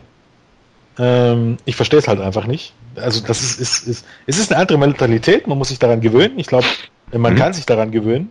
Ja. Ähm, wenn man, wenn man gewillt ist, sich darauf einzulassen, äh, dann ist das gar nicht das große Problem. Äh, Japaner sind ticken halt ein bisschen anders als, als Europäer oder als die westliche Welt, kann man schon sagen. Ich meine, in Sachen Wrestling ticken ja die Europäer nicht viel anders als die US-Amerikaner. Ähm, es ist halt ähnlich wie, wie, wie zu Boom-Zeiten von Ring of Honor, dass die Storylines, wenn man es so nennen möchte, tatsächlich über die Matches größtenteils erzählt werden, was absolut nicht kein Nachteil sein muss. Aber ich würde ähm, das dann auch nicht Storyline nennen, sondern eher eine Fehde. Das trifft es. ist ja aber trotzdem eine Storyline. Also ja. du findest ja auch bei, bei Tanahashi gegen Nakamura jetzt ohne, ohne größere Probleme könnte ich dir das, die Matches jetzt so und was vor und nach den Matches passiert, so erzählen, dass du einen Eindruck hast, das ist eine Geschichte und eine Story. Ja, natürlich, aber ich denke immer, wenn man Storyline sagt, dann kriegt man so eine ganz andere Vorstellung, wenn man jetzt überhaupt ja. nicht so in der Materie drin ist. Dann denkt man gleich, die hatten irgendwie fünf Segmente, wo sie dann immer irgendwie alleine im Ring stehen für eine Viertelstunde und erzählen, dass halt bei Raw damals immer so gang und gäbe war. Wobei es das tatsächlich, glaube ich, auch eine Faszination von Wrestling ausmacht, die ich nicht, nicht verkehrt finde, weil wenn du jetzt nimmst, ähm, die Fehde jetzt nur mal so ein typisches Beispiel rausgenommen, ähm, Kevin Steen gegen El Generico, die wird, die ja. wird erst so richtig gut am Ende, wenn du dir die Promos, die die beiden gehalten haben, die jetzt auch nicht irgendwie Backstage-Momente und so. Naja, die Steen gehalten hat. Ja, okay. Jericho hat aber auch Club ab und zu. Aber im halt dann eher sehr mhm. spartanisch. Ja, gut, das kommt ja auch noch manchmal immer dazu, ja. aber. Mhm. Und das ist eben halt dann für Leute schwierig, die die Sprache nicht sprechen. Ja, das stimmt. Das, das, deshalb ist es einfach immer so, wenn du jetzt sagst, äh, Nak Nakamura ist oder, oder Tanahashi hat das meiste Charisma und so, natürlich hat er eine gewisse Ausstrahlung. Ich meine, und natürlich, wenn man für auch in den USA wäre er für Frauen und Kinder der absolute Held. Aber das Problem ist halt, wenn du ihn nicht verstehst, du verstehst aber halb Japan, Japanisch oder weiß ja. ich was nicht, das ist ein alter Maßstab. Nee, ich verstehe es, aber. Aber wenn, wenn so, du es nicht verstehst, auch bei Nakamura, äh, natürlich hat, hat der Typ was, aber wenn du ihn nicht verstehst, dann macht es das relativ schwer. Mm, aber wenn. Ich weiß nicht. Vielleicht habe ich da nur irgendwie noch mal ein bisschen anderes Denken, aber ich weiß nicht, so wenn ich zum Beispiel jetzt Nakamura oder Tanahashi höre, also die halten ja des Öfteren mal eine Promo, wenn sie denn ihr Match gewonnen haben, auch eine etwas längere. Und ich weiß nicht, ich entnehme so der Art, wie sie reden, so ihren ganzen Inhalt. So, irgendwie kann ich sie so ein bisschen verstehen, obwohl ich die Sprache jetzt nicht so komplett entziffern kann weiß nicht, ob Ja, natürlich kann man sich ungefähr reindenken, gerade wenn man ein bisschen drin ist in den Fäden und wenn man sich die Show regelmäßig anguckt. Natürlich kann man sich da ähm, durchaus ein bisschen mhm. reindenken. Aber Ich glaube auch bei Nakamura ähm, funktioniert das noch besser als bei Tanahashi. Also Tanahashi von seiner Art zu reden, ne? Ne. Hm, nicht so der Fan davon. Aber wie gesagt, das ist ähm, ja wahrscheinlich äh, Geschmackssache. Ja, ich, ich finde auch äh, zum Beispiel einen Herrn Okada besser als einen Herrn Tanahashi am Mikrofon. Okada jetzt nicht verstanden, Okada, Okada spricht halt ja eigentlich fast nie. Das stimmt, aber wenn er mal spricht, dann, dann hat er dieses, dieses, dieses, ah, wie nenne ich das, ähm, dieses, dieses Arschloch so ein bisschen, dieses, dieses, diesen, diesen, diesen englischen Gentleman, die, keine Ahnung, so ein bisschen. Ich, er hat dieses, die, er hat was an sich, was ich sehr mag. Ich, ich glaube ja, auch. Ja. Ähm, ja, ich hoffe ja, dass ich irgendwann mal in der Lage bin, richtig gut Japanisch sprechen zu können und das auch alles verstehen zu können. Denn mich würde das ja auch sehr interessieren, was Gedo zum Beispiel immer so von sich gibt. Also er schreit meistens irgendwie rum, aber mich interessiert das trotzdem, was er denn so sagt. Das ist richtig, ja. Und ich glaube, und ich glaube, Gedo ist auch ein ziemlich ähm, ziemlich äh, großer Faktor für die Entwicklung von Okada gewesen. Also ja, er hat definitiv. ihn ja gleich an seine Seite genommen und er hat ja immer die ganzen Promos für ihn gehalten und ich glaube, das hat Okada dann auch gut getan. Also ich glaube tatsächlich Okada von der ganzen Ausstrahlung von seiner Leistung. Stellst du ihm einen Paul Heyman oder irgendjemand an die Seite, ich glaube dann. Ja, definitiv. Hast du keine Probleme damit, wenn du, wenn du es natürlich richtig aufbaust und wenn du nicht aus ihm in den zweiten Unterschied oder Sepp Coulter, also das würde jetzt gerade ja nicht passen, aber den finde ich unglaublich cool. Grundsätzlich könnte könntest du das durchaus so drehen, dass auch Sepp Coulter passt. Also Sepp Coulter wäre dann die 1B-Wahl sozusagen. Mhm. Bei Tanahashi habe ich einfach das Problem, dass ich glaube, ähm, ja, keine Ahnung, ich, Tanahashi sieht halt auch so aus wie so, wie ein typischer japanischer Popstar. Und das ist jetzt gar nicht negativ gemeint, aber. Genau deswegen läufst, mag ich ihn wahrscheinlich auch so gerne. Ja, aber, aber du, du kannst davon ausgehen, dass, dass er bei WWE dann verkauft werden würde wie ein typisch japanischer Popstar. Ja, und muss, das zieht in Japan aber in, in den USA nicht. Da bist du schnell wieder in dieser, in dieser Vorurteilsschiene drinne und mm. da, wie gesagt, das hat auch Yoshitatsu das Genick gebrochen. Das, nee, Yoshitatsu hatte ja noch mal ein bisschen anderes Gimmick, aber ich musste irgendwie gerade so daran er denken. Er war ein netter so Japaner. Ja, aber ich musste gerade so daran denken, ist natürlich noch mal ein komplett anderes Gimmick, aber zum Beispiel hatte ich so gerade Fandango im Kopf, aber der hat sich ja jetzt auch nicht so gehalten. Gut, dass du es selber eingeschränkt hast. Ja. Wollen wir noch kurz auf die, die, die, die, die uh, Mixed-Shows mit Ring of Honor eingehen? Ich glaube, ich will jetzt nicht zu viel versprechen, aber wenn wir das zusammenwürfeln dann später mit den ähm, Ring of Honor, also mit den Indie-Jungs und vielleicht mit ein nee, paar ähm, denn, denn lass uns das doch so machen. Wir sprechen über die Matchcard von Wrestling Dontaku und ihr im Indie-Podcast könnt dann über die Ring of Honor-Shows sprechen. Oder so. Ja. Oder so. Weil mir ist nämlich gerade eingefallen, wir haben uns ja gerade überlegt, ähm, wer könnte gegen äh, Tanahashi antreten. Und das ja. war ich auf der Roster-Seite und äh, mir fiel da so Chris Hero ins Auge. Kann man natürlich machen, na klar. Also ja. ich glaube, Möglichkeiten gibt es genug, wenn man Aber nicht Adam Cole nimmt. Weil wir Hero nicht irgendwie so ein guter Gegner für Shibata? Ja. Aber Shibata kommt ja nicht mit. Ach so. Ich glaube, bei Shibata kannst du vielleicht sogar Jumper oder so hinstellen. Die könnten sich ja. dann gegenseitig drüber wegtreten. Ja, das denke ich auch. Ja, aber Shibata kommt ja nicht mit, der macht ja auch nur die Pay-Per-Views im Moment mit. Der ist ja auch nie bei den, bei den TV-Shows. Also ich wäre ja irgendwie, also ich gehe davon aus, dass Gedo und, und, und, und, und Yado äh, vermutlich gegen, gegen äh, Red Dragon antreten. Und das wäre irgendwie. Und verlieren. Ja, äh, ja natürlich. Also ich meine. Du musst ja auch einfach sehen. keine Frage. Also ich, Okada wird gewinnen. Tanahashi ja. kommt es einfach drauf an. Also ich hätte ja äh, tatsächlich gerne Adam Cole gegen Tanahashi gesehen. Mhm. Aber dann muss natürlich Adam Cole gewinnen. Allerdings wäre natürlich, mhm. das wären natürlich auch zwei absolute Top-Paarungen, muss man dazu sagen. Richtig. Dann Nakamura gegen Steen ist für mich eigentlich, wenn ich so das Aufgebot sehe, eigentlich fast irgendwie ein No-Brainer. Eigentlich musst du die beiden zusammenstellen. Ich meine, wer dann verliert, ist wieder eine andere Frage, aber im, im Grunde. Eigentlich fast egal. Dann hast du Liger, okay, da bin ich mir schon, keine Ahnung. Mit wem stellst du Liger zusammen? Gibt es denn irgendeinen guten Highflyer oder so? Ja, ECH vielleicht. Ja, oder Strong oder, halt, weil oder Alex so ein mega geiles Batch. Oder, oder Strong, ja. Dann, wie gesagt, Kedo und Yado, da bin ich mir re relativ sicher, dass es Red Dragon wird. AJ Styles, vermute ich mal, wird dann auch schon als AJP, äh, New Japan ähm, Guy antreten. Das ja, jetzt noch Kushida und, und Watanabe, aber ja, für Kushida wird irgendwie, Kushida kann ich mir gut vorstellen gegen, ähm, gegen ähm, ACH. Ja, zum Beispiel. Das passt sehr gut. Stimmt, da hat sie vielleicht Strong gegen Liger und für. Mhm. Ja, es finden sich dann. Aber ich glaube, es werden, werden interessante Shows. Aber Watanabe bin ich ja gespannt. Stimmt, der ist ja momentan in den USA. Hm. Äh, ja, aber ich glaube, äh, ja. Wird man nicht drüber. Ja. Aber halt, der hatte jetzt, glaube ich, auch, ich glaube, war der nicht bei, bei Pro Wrestling Syndicate schon gegen Chris Hero?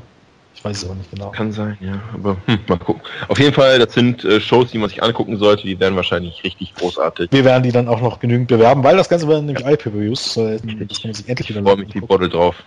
Und ich glaube, das wird, muss man nicht zu viel versprechen, ein Highlight des Jahres, glaube ich. Ja. Und wahrscheinlich besser als Outbreak von WrestleMania. Da bin ich mir ziemlich sicher, dass das besser wird, weil die Shows sind ausverkauft. Die sind nicht in kleinen Hallen und die Shows jetzt schon ausverkauft. Und ich glaube, ja, ich glaube hier Global Wars und Global Wars war es übrigens. Mhm. Und äh, War of the Worlds, so war es fast, ähm, werden tatsächlich auch ihren Namen gerecht werden. Also ja. Und man darf auch ja. nicht vergessen, man hat ja noch äh, Ring of Honor gegen Ring of Honor Matches. Also ich denke mal, äh, Adam Cole gegen Steen am ersten Tag wird auch richtig gut. Ja. Ich, also dann werden wir noch drüber reden. Ich habe übrigens mal geguckt und Takaki Watanabe hatte wirklich ein Match bei Pro Wrestling Syndicate irgendwie ja. gegen Lance Anoa'i. Aber er hatte jetzt auch kürzlich am 22.02. Ja. ein Match bei Ring of Honor. Hm. Ach ja, genau, stimmt, richtig. Bei dem Taping Club. Ein Four-Way-Match. Ach ja, genau, das Match, was man dann äh, auch nur was man dann größer noch nicht mal im Fernsehen ausgestrahlt hat. Ähm, das Match gibt's. Wir haben im, in unserem Board ähm, bei Ring of, Ring of Honor Bereich so, ein, so eine Seite mit Free-Shows und da findet ihr das. Das hat man tatsächlich nur noch nicht mal beim im TV gezeigt, sondern einfach als Free Match auf, auf YouTube gehauen. Ja. Silas Young versus Caprice Coleman versus Matt Taven und versus mhm. Takaki Watanabe. Ja. Ähm, was wollte ich denn jetzt noch sagen?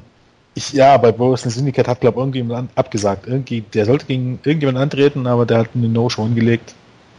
Der hat mir ihn dann in so eine Krücke zusammengestellt. Okay. Ja, naja, egal. Ähm, ich glaube, es war noch ähm, die nächste New Japan Show, oder? Ja, genau. Ähm, ähm, Wrestling on Taku? Genau, am 3.5. Okay. Ist das ein Pay-Per-View? Das ist ein Pay-Per-View, ja. ja. Dann wird es dazu sicherlich ein Tippspiel geben. Ja. Vermute ich jetzt mal. Aber ist noch nichts angesagt, oder? Außer äh, Styles gegen. Doch, ähm, da gibt es sogar schon die Matchcard. Ich kann die kurz vorlesen. Erstes Match, ja. erstes Match, Special Elimination Match. Hiroshi Tanahashi, oh. Togi Makabe, Tetsuya Naito und Jushin Thunder gegen den Bullet Club, Carl Anderson, Doc Gallows, Bad Luck Fale und Tamatonga. Ja, okay. So. Gewinnen die Faces. Ja, denke ich auch mal. Ja, zweites Match, da wirst du dich freuen, Kevin. NWA World Heavyweight Championship Match. Satoshi Kojima gegen Wes Briscoe. Äh, Habe ich ihm jetzt eigentlich schon gesagt, was ich das Beste an der NWA finde? also als, das, als, als Kojima damals das, das Match gewonnen hat gegen Rob Conway und, und NWA World Champion war. Äh. Das war ich glaube nicht. Äh, das war, als dann äh, als äh, Repräsentant von NWA war Harley Race da und äh, Kojima nach seinem Titelgewinn rennt zu ihm hin, strahlt wie ein kleines Kind und und oh, hier mein Titel, machen wir Fotos zusammen. das war absolut großartig. ah, ja. Gut. Der hat sich echt gefreut, ey. Und haben wir noch Match Nummer 3, Special Tag Match, Toru Yano und Takashi Izuka versus Minoru Suzuki und Shelton Benjamin. Ja. Ja. ja. Die Su äh, Suzuki ist für höheres bestimmt. Ja, auf jeden Fall. So, viertes Match, IWGP Junior Heavyweight Tag Team Championship Match. Matt und Nick Jackson versus die Forever Hooligans, Rocky Romero und Alex Kozlov. Ja, könnte auch was von Jens sein.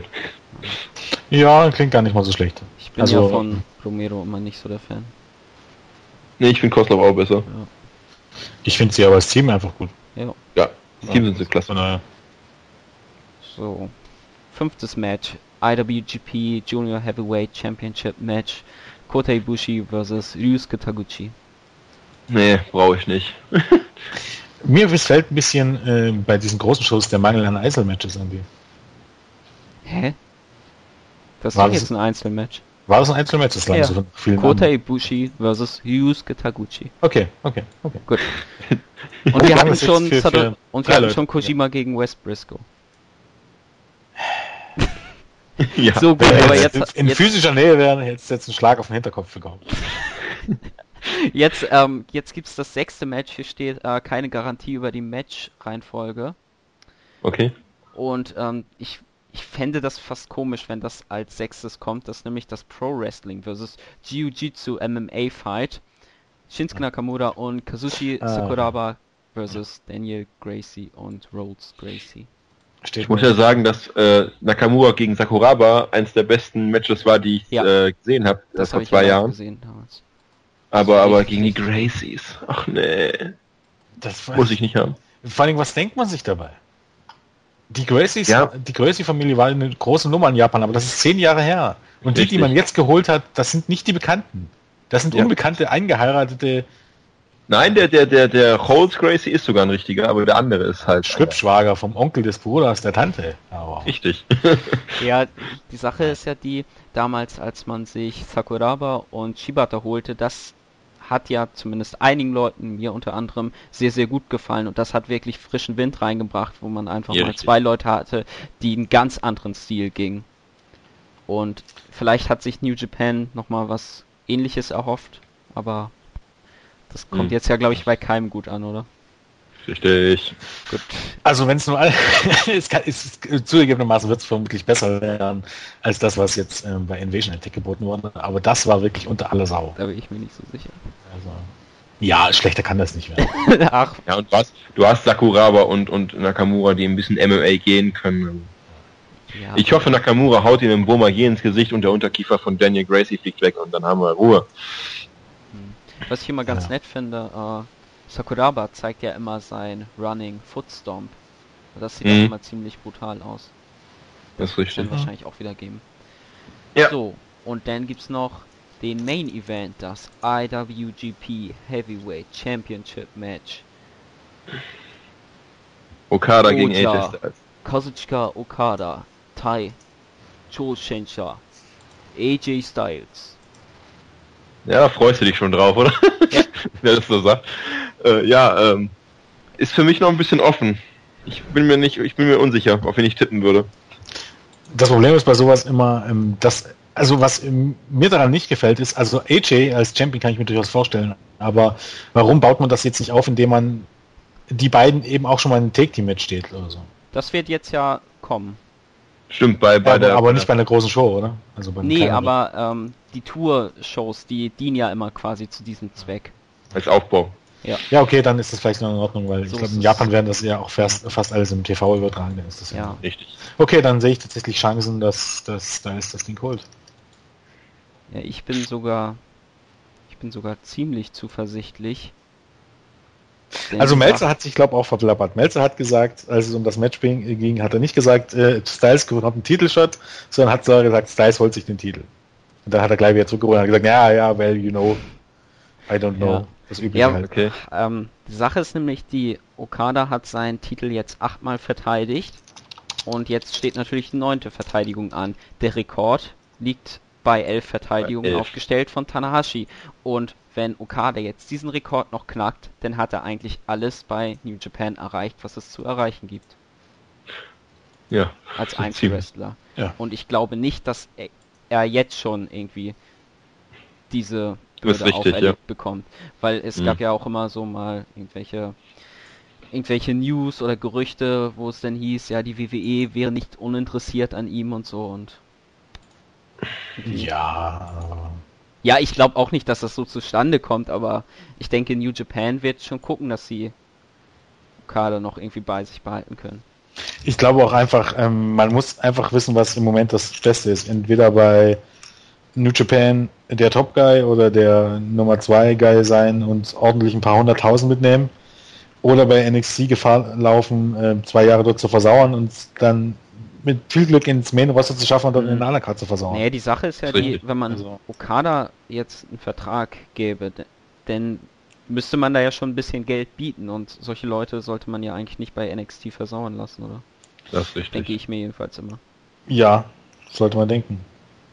Also man muss, muss das immer relativieren, aber trotzdem, äh, du kannst Gefahr laufen, dort zu scheitern, trotz allem natürlich. Ja, und die hat jetzt nicht die besten Erfahrungen mit, mit, mit den USA, sage ich mal jetzt vorsichtig. Wer hat nicht ja. die besten Erfahrungen? Okada? Richtig. So, ja. Okay, das war wiederum wie Tine, also von daher. Ja. Aber. ja, aber ich meine auch andere viele japanische Wrestler haben nicht die besten Erfahrungen. Also ich meine, guck dir an, was mit mit Giant Bernard passiert ist. Ja, okay, aber da, ja, den hat man aber verbuckt und ja, ja oder, oder Ende der Leute wie, ähm, okay, das waren jetzt vielleicht nicht so die Top-Draws hier von K-Dojo hier, Kazuma Sakamoto oder halt Taishi Takizawa. Übrigens, dieser Taishi Takizawa, wenn du dich daran noch erinnern kannst, Jens, da habe ich mir dir doch mal die News geschickt, wo der irgendwie in Flagranti erwischt wurde, als er dann irgendwie Fotos von irgendwie unter den Rücken ja, von irgendwelchen ja, Frauen gemacht hat oder so. Japaner. Also noch was äh, ist ähm, bei Okada, ich finde auch einfach, wie alt ist der jetzt? 26, 27? 26. Ich glaube, selbst wenn WWE irgendwann ein Thema äh, werden sollte, das kann man auch noch in zwei oder drei Jahren machen. Also ja. für, für jetzt sehe ich erstmal überhaupt gar keine Notwendigkeit und ja, vielleicht ändert sich die Einstellung in WWE auch nochmal. Es ist ja schon ein bisschen Umschwung. Ähm, er wird ja auch nicht schlechter mit den, mit, mit den Jahren, zumindest nicht bis er Mitte 30 ist und ich glaube jetzt im Moment gar keine, keine Notwendigkeit, da irgendwie was an den Status zu rütteln. Also ich glaube, wenn irgendjemand Tanahashi da vom Thron stürzen wird, oder vielleicht von den Thron schon, ja, hat er, eigentlich hat er es nicht. Aber Nein, noch nicht. Dann wahrscheinlich sogar. Mhm. Wie, wie bitte? Bitte? Nee, aber er wäre denn der, ja, ja, na klar. Täter. Ja. Man könnte auch sagen, er leidet ein bisschen darunter, dass es einen Tanahashi gibt. Aber. Ja, ja. Ich meine, dadurch hat er erst seine richtig großen Matches gehabt. Ja, na klar. Tanahashi hat ihn ja quasi hochgepusht. Eben. Ja, gut. Sind wir durch, oder? Ja. Sind wir durch. Zwei Stunden sind wir gut dabei. Ja, haben wir auch Stunden. Zweieinhalb Stunden. Ich wollte eigentlich ja. nur eine Stunde. Wir sind ja, absolut untreu geworden. Wir sind ja auch viel abgekommen. Ja, ja. furchtbar. Wir haben ziemlich viel über TNA philosophiert. Ne? Ja. also wenn wir dafür hätten dafür sorgen wollen, dass die Zuhörer abschalten. TNA zählt ja vielleicht immer im Moment. Nein, böse. Wann gibt's denn ja. die Impact Wrestling Review? Äh, niemals. Zumindest nicht mit meiner Beteiligung. das, das Ding ist gar nicht, dass ich kein, ich hätte gar keine Zeit dazu. Also ja. vielleicht spaßeshalber würde ab und zu mal durchziehen, aber ähm, ich habe keine Zeit, um mir den Kram anzugucken. Und ich ärgere mich ja. dann auch nur, dass ich meine Zeit so verschwendet habe. Ach, dafür lieben dich Geht der Aufdruck. Die vielleicht, vielleicht, vielleicht äh, mal sehen, vielleicht Sacrifice. Bei so einem Pay-Per-View kann man das schon ja. mal machen. Aber der ist ja offiziell in Deutschland nicht zu sehen, wie TNE genau. Nee? generell. Stimmt. Haben wir keinen Fernsehvertrag mehr. Sind ja nirgends laufen uns. Ach so. Hä, und was war das mit Sky damals? Ist das wegen äh, Sport 1 ausgelaufen? Ja, ja, ja, ja. Achso. Also es war ja mehr oder weniger so, dass ähm, TNA mehr oder weniger Sky bezahlt hat, dafür, dass sie die Shows reinnehmen. Und TNA hat dann nur an den pay verdient und die pay hat sowieso keiner gekauft, auch bei Sky nicht. ja, und äh, dann hat sich das einfach nicht mehr gelohnt und dann auf Sport 1 und ja, damals als ich noch ähm, TNA News Reporter war, also das ist jetzt ja auch schon echt lange her, da habe ich tatsächlich mal irgendwie so gedacht, okay, man könnte sich jetzt ja eigentlich Bound for Glory, ich glaube 2011 war das oder so, könnte man sich ja irgendwie ja vielleicht mal als Pay-Per-View bestellen, aber irgendwie bin ich da nicht so richtig durchgestiegen, wie man das jetzt macht, wenn man keinen Sky hat. Ich, ja. Und dann dachte ich mir auch 20 Euro ist irgendwie auch eine Menge dafür. Mhm. Ja, und es ist länger her als TNA Pay-Per-Views. Also für mich als abgeliefert haben. Es gibt viele Leute, die ja. sagen was anderes und die haben für sich sicherlich auch recht. Nee, weil ja. das war nämlich damals der Pay-Per-View, wo Bobby Roode richtig groß aufgebaut wurde mit der Bound for Glory Series mhm. und, und dann nicht gewonnen hat. dann ja, nicht gewonnen hat, weil Hulk Hogan der Meinung war, ja. Ah, ja. dass er nicht so weit ist. Ja. Naja. Und da gab es doch auch dieses ähm, Match zwischen Daniels und Styles mit diesem Schraubenzieher, ne? Oh ja, ach der Jemine, ja, ja. Erinnere ich nicht dran, er geht gleich schon. Ja, ja. Gut, aber irgendwie führt an TNA kein Weg vorbei, ne? Ich, man sollte ja auch jetzt nicht von sich auf andere schließen. Es gibt genügend Leute, die TNA mögen und die, die diese Art von Shows mögen und äh, äh, ganz ehrlich, wer sind wir oder wer bin ich, dass ja. ich sage, die sollen das nicht mögen. Wer das mag, der mag nee. das und das ist gut. Aber es ist, ist halt ja alles ganz subjektiv geprägt eben, es ist einfach ist natürlich nicht, auch gut, dass, dass es Leute gibt, die Goldberg mögen und es, dass es Leute ja. gibt, die Rob Terry nicht ganz so schlecht finden und so. Eben, genau. Wie gesagt, Goldberg ist jetzt nicht so, dass ich jetzt tierisch was gegen. Goldberg hatte seine Zeit. Naja, aber ich meine, immer wenn du über Goldberg gesprochen hast, das hat sich aber ganz anders angehört. Ja, weil, weil, weil er kein großartiger Wrestler war. Das ist nun mal ein Fakt. Er hatte seine Zeit und seine Zeit war 97, 98 und mit der ersten Niederlage war es vorbei. Und sein WWE-Run 2003, 2004 war unter aller Sau. Und ja. ihn mit einem Brock Lesnar zu vergleichen, der wirklich, wirklich wresteln kann, ist einfach am, am Thema vorbei. Ja. Goldberg war ein großer Star bei WCW für, für eineinhalb Jahre. Und in dieser Zeit war er cool, in dieser Zeit war er wichtig und in dieser Zeit mochte ich ihn auch bis zu einem gewissen Grad. Aber ja. Und wer ihn ansonsten auch mag, ist es auch okay, aber er ist definitiv kein guter Wrestler gewesen. Ja, irgendwelche lobenden Worte noch zu Kevin Nash? Kevin Nash soll, soll äh, im Privatleben ein wirklich netter ja. Kerl sein. Ja, ein bescheidener und netter Kerl, aber er ist halt, jedes Mal, wenn eine Kamera da ist, kannst du dem Typen halt ins Skat drücken. Wusstet ihr, dass Kevin Nash in Deutschland geboren worden ist? Beziehungsweise hier aufgewachsen ist? Ja, und er hat hier in der Basketball-Bundesliga gespielt. Mhm, in Gießen. Ja. Meine Schwester äh, ist mal da gefahren. Also die studiert in Gießen. Naja, das könnten jetzt auch Abschlussworte sein. ich habe gegen Kevin Nash, äh, war noch ein viel schlechterer Wrestler als Goldberg, aber er hat Wrestling-Geschichte geschrieben, genau wie Goldberg und letztendlich ähm, am Ende des Tages war der Ultimate Warrior. Das sind die Leute, es hat ja einen Grund, warum die Leute sich an diese, an diese Wrestler erinnern. Und von daher, egal was ich jetzt hier sage und egal wie ich hate, das hat seinen Grund. Mhm. Von daher. Ja. Ich denke, das wäre jetzt mal ein guter Moment, um zum Schluss zu kommen. Eventuell, ja. Denn sonst wird das hier jetzt ja noch eine ein Rückblick auf die WCW. Nee. Könnt ihr vielleicht auch mal machen. Ja, das ja, habe ich ja mal vorgeschlagen. Cool. Das, wär, das würde mich tatsächlich auch interessieren. Ich glaube, vielleicht sollten wir uns mal mit Marco oder so zusammensetzen, weil ich glaube, der ist ja auch schon Ewigkeiten dabei. Ja. Das sollten wir das mal machen. Gut. Dann nur die 2000er Jahre. die habe ich aber tatsächlich, da habe ich schon kein WCW mehr geguckt. Von daher. Ja, aber zum froh. Beispiel Booker T oder so, von dem war ich immer ein Fan. Ja, ja, ja. Auch bei Booker T finde ich die Sachen zu mäkeln, aber das gehört jetzt nicht hin. Ja, gut.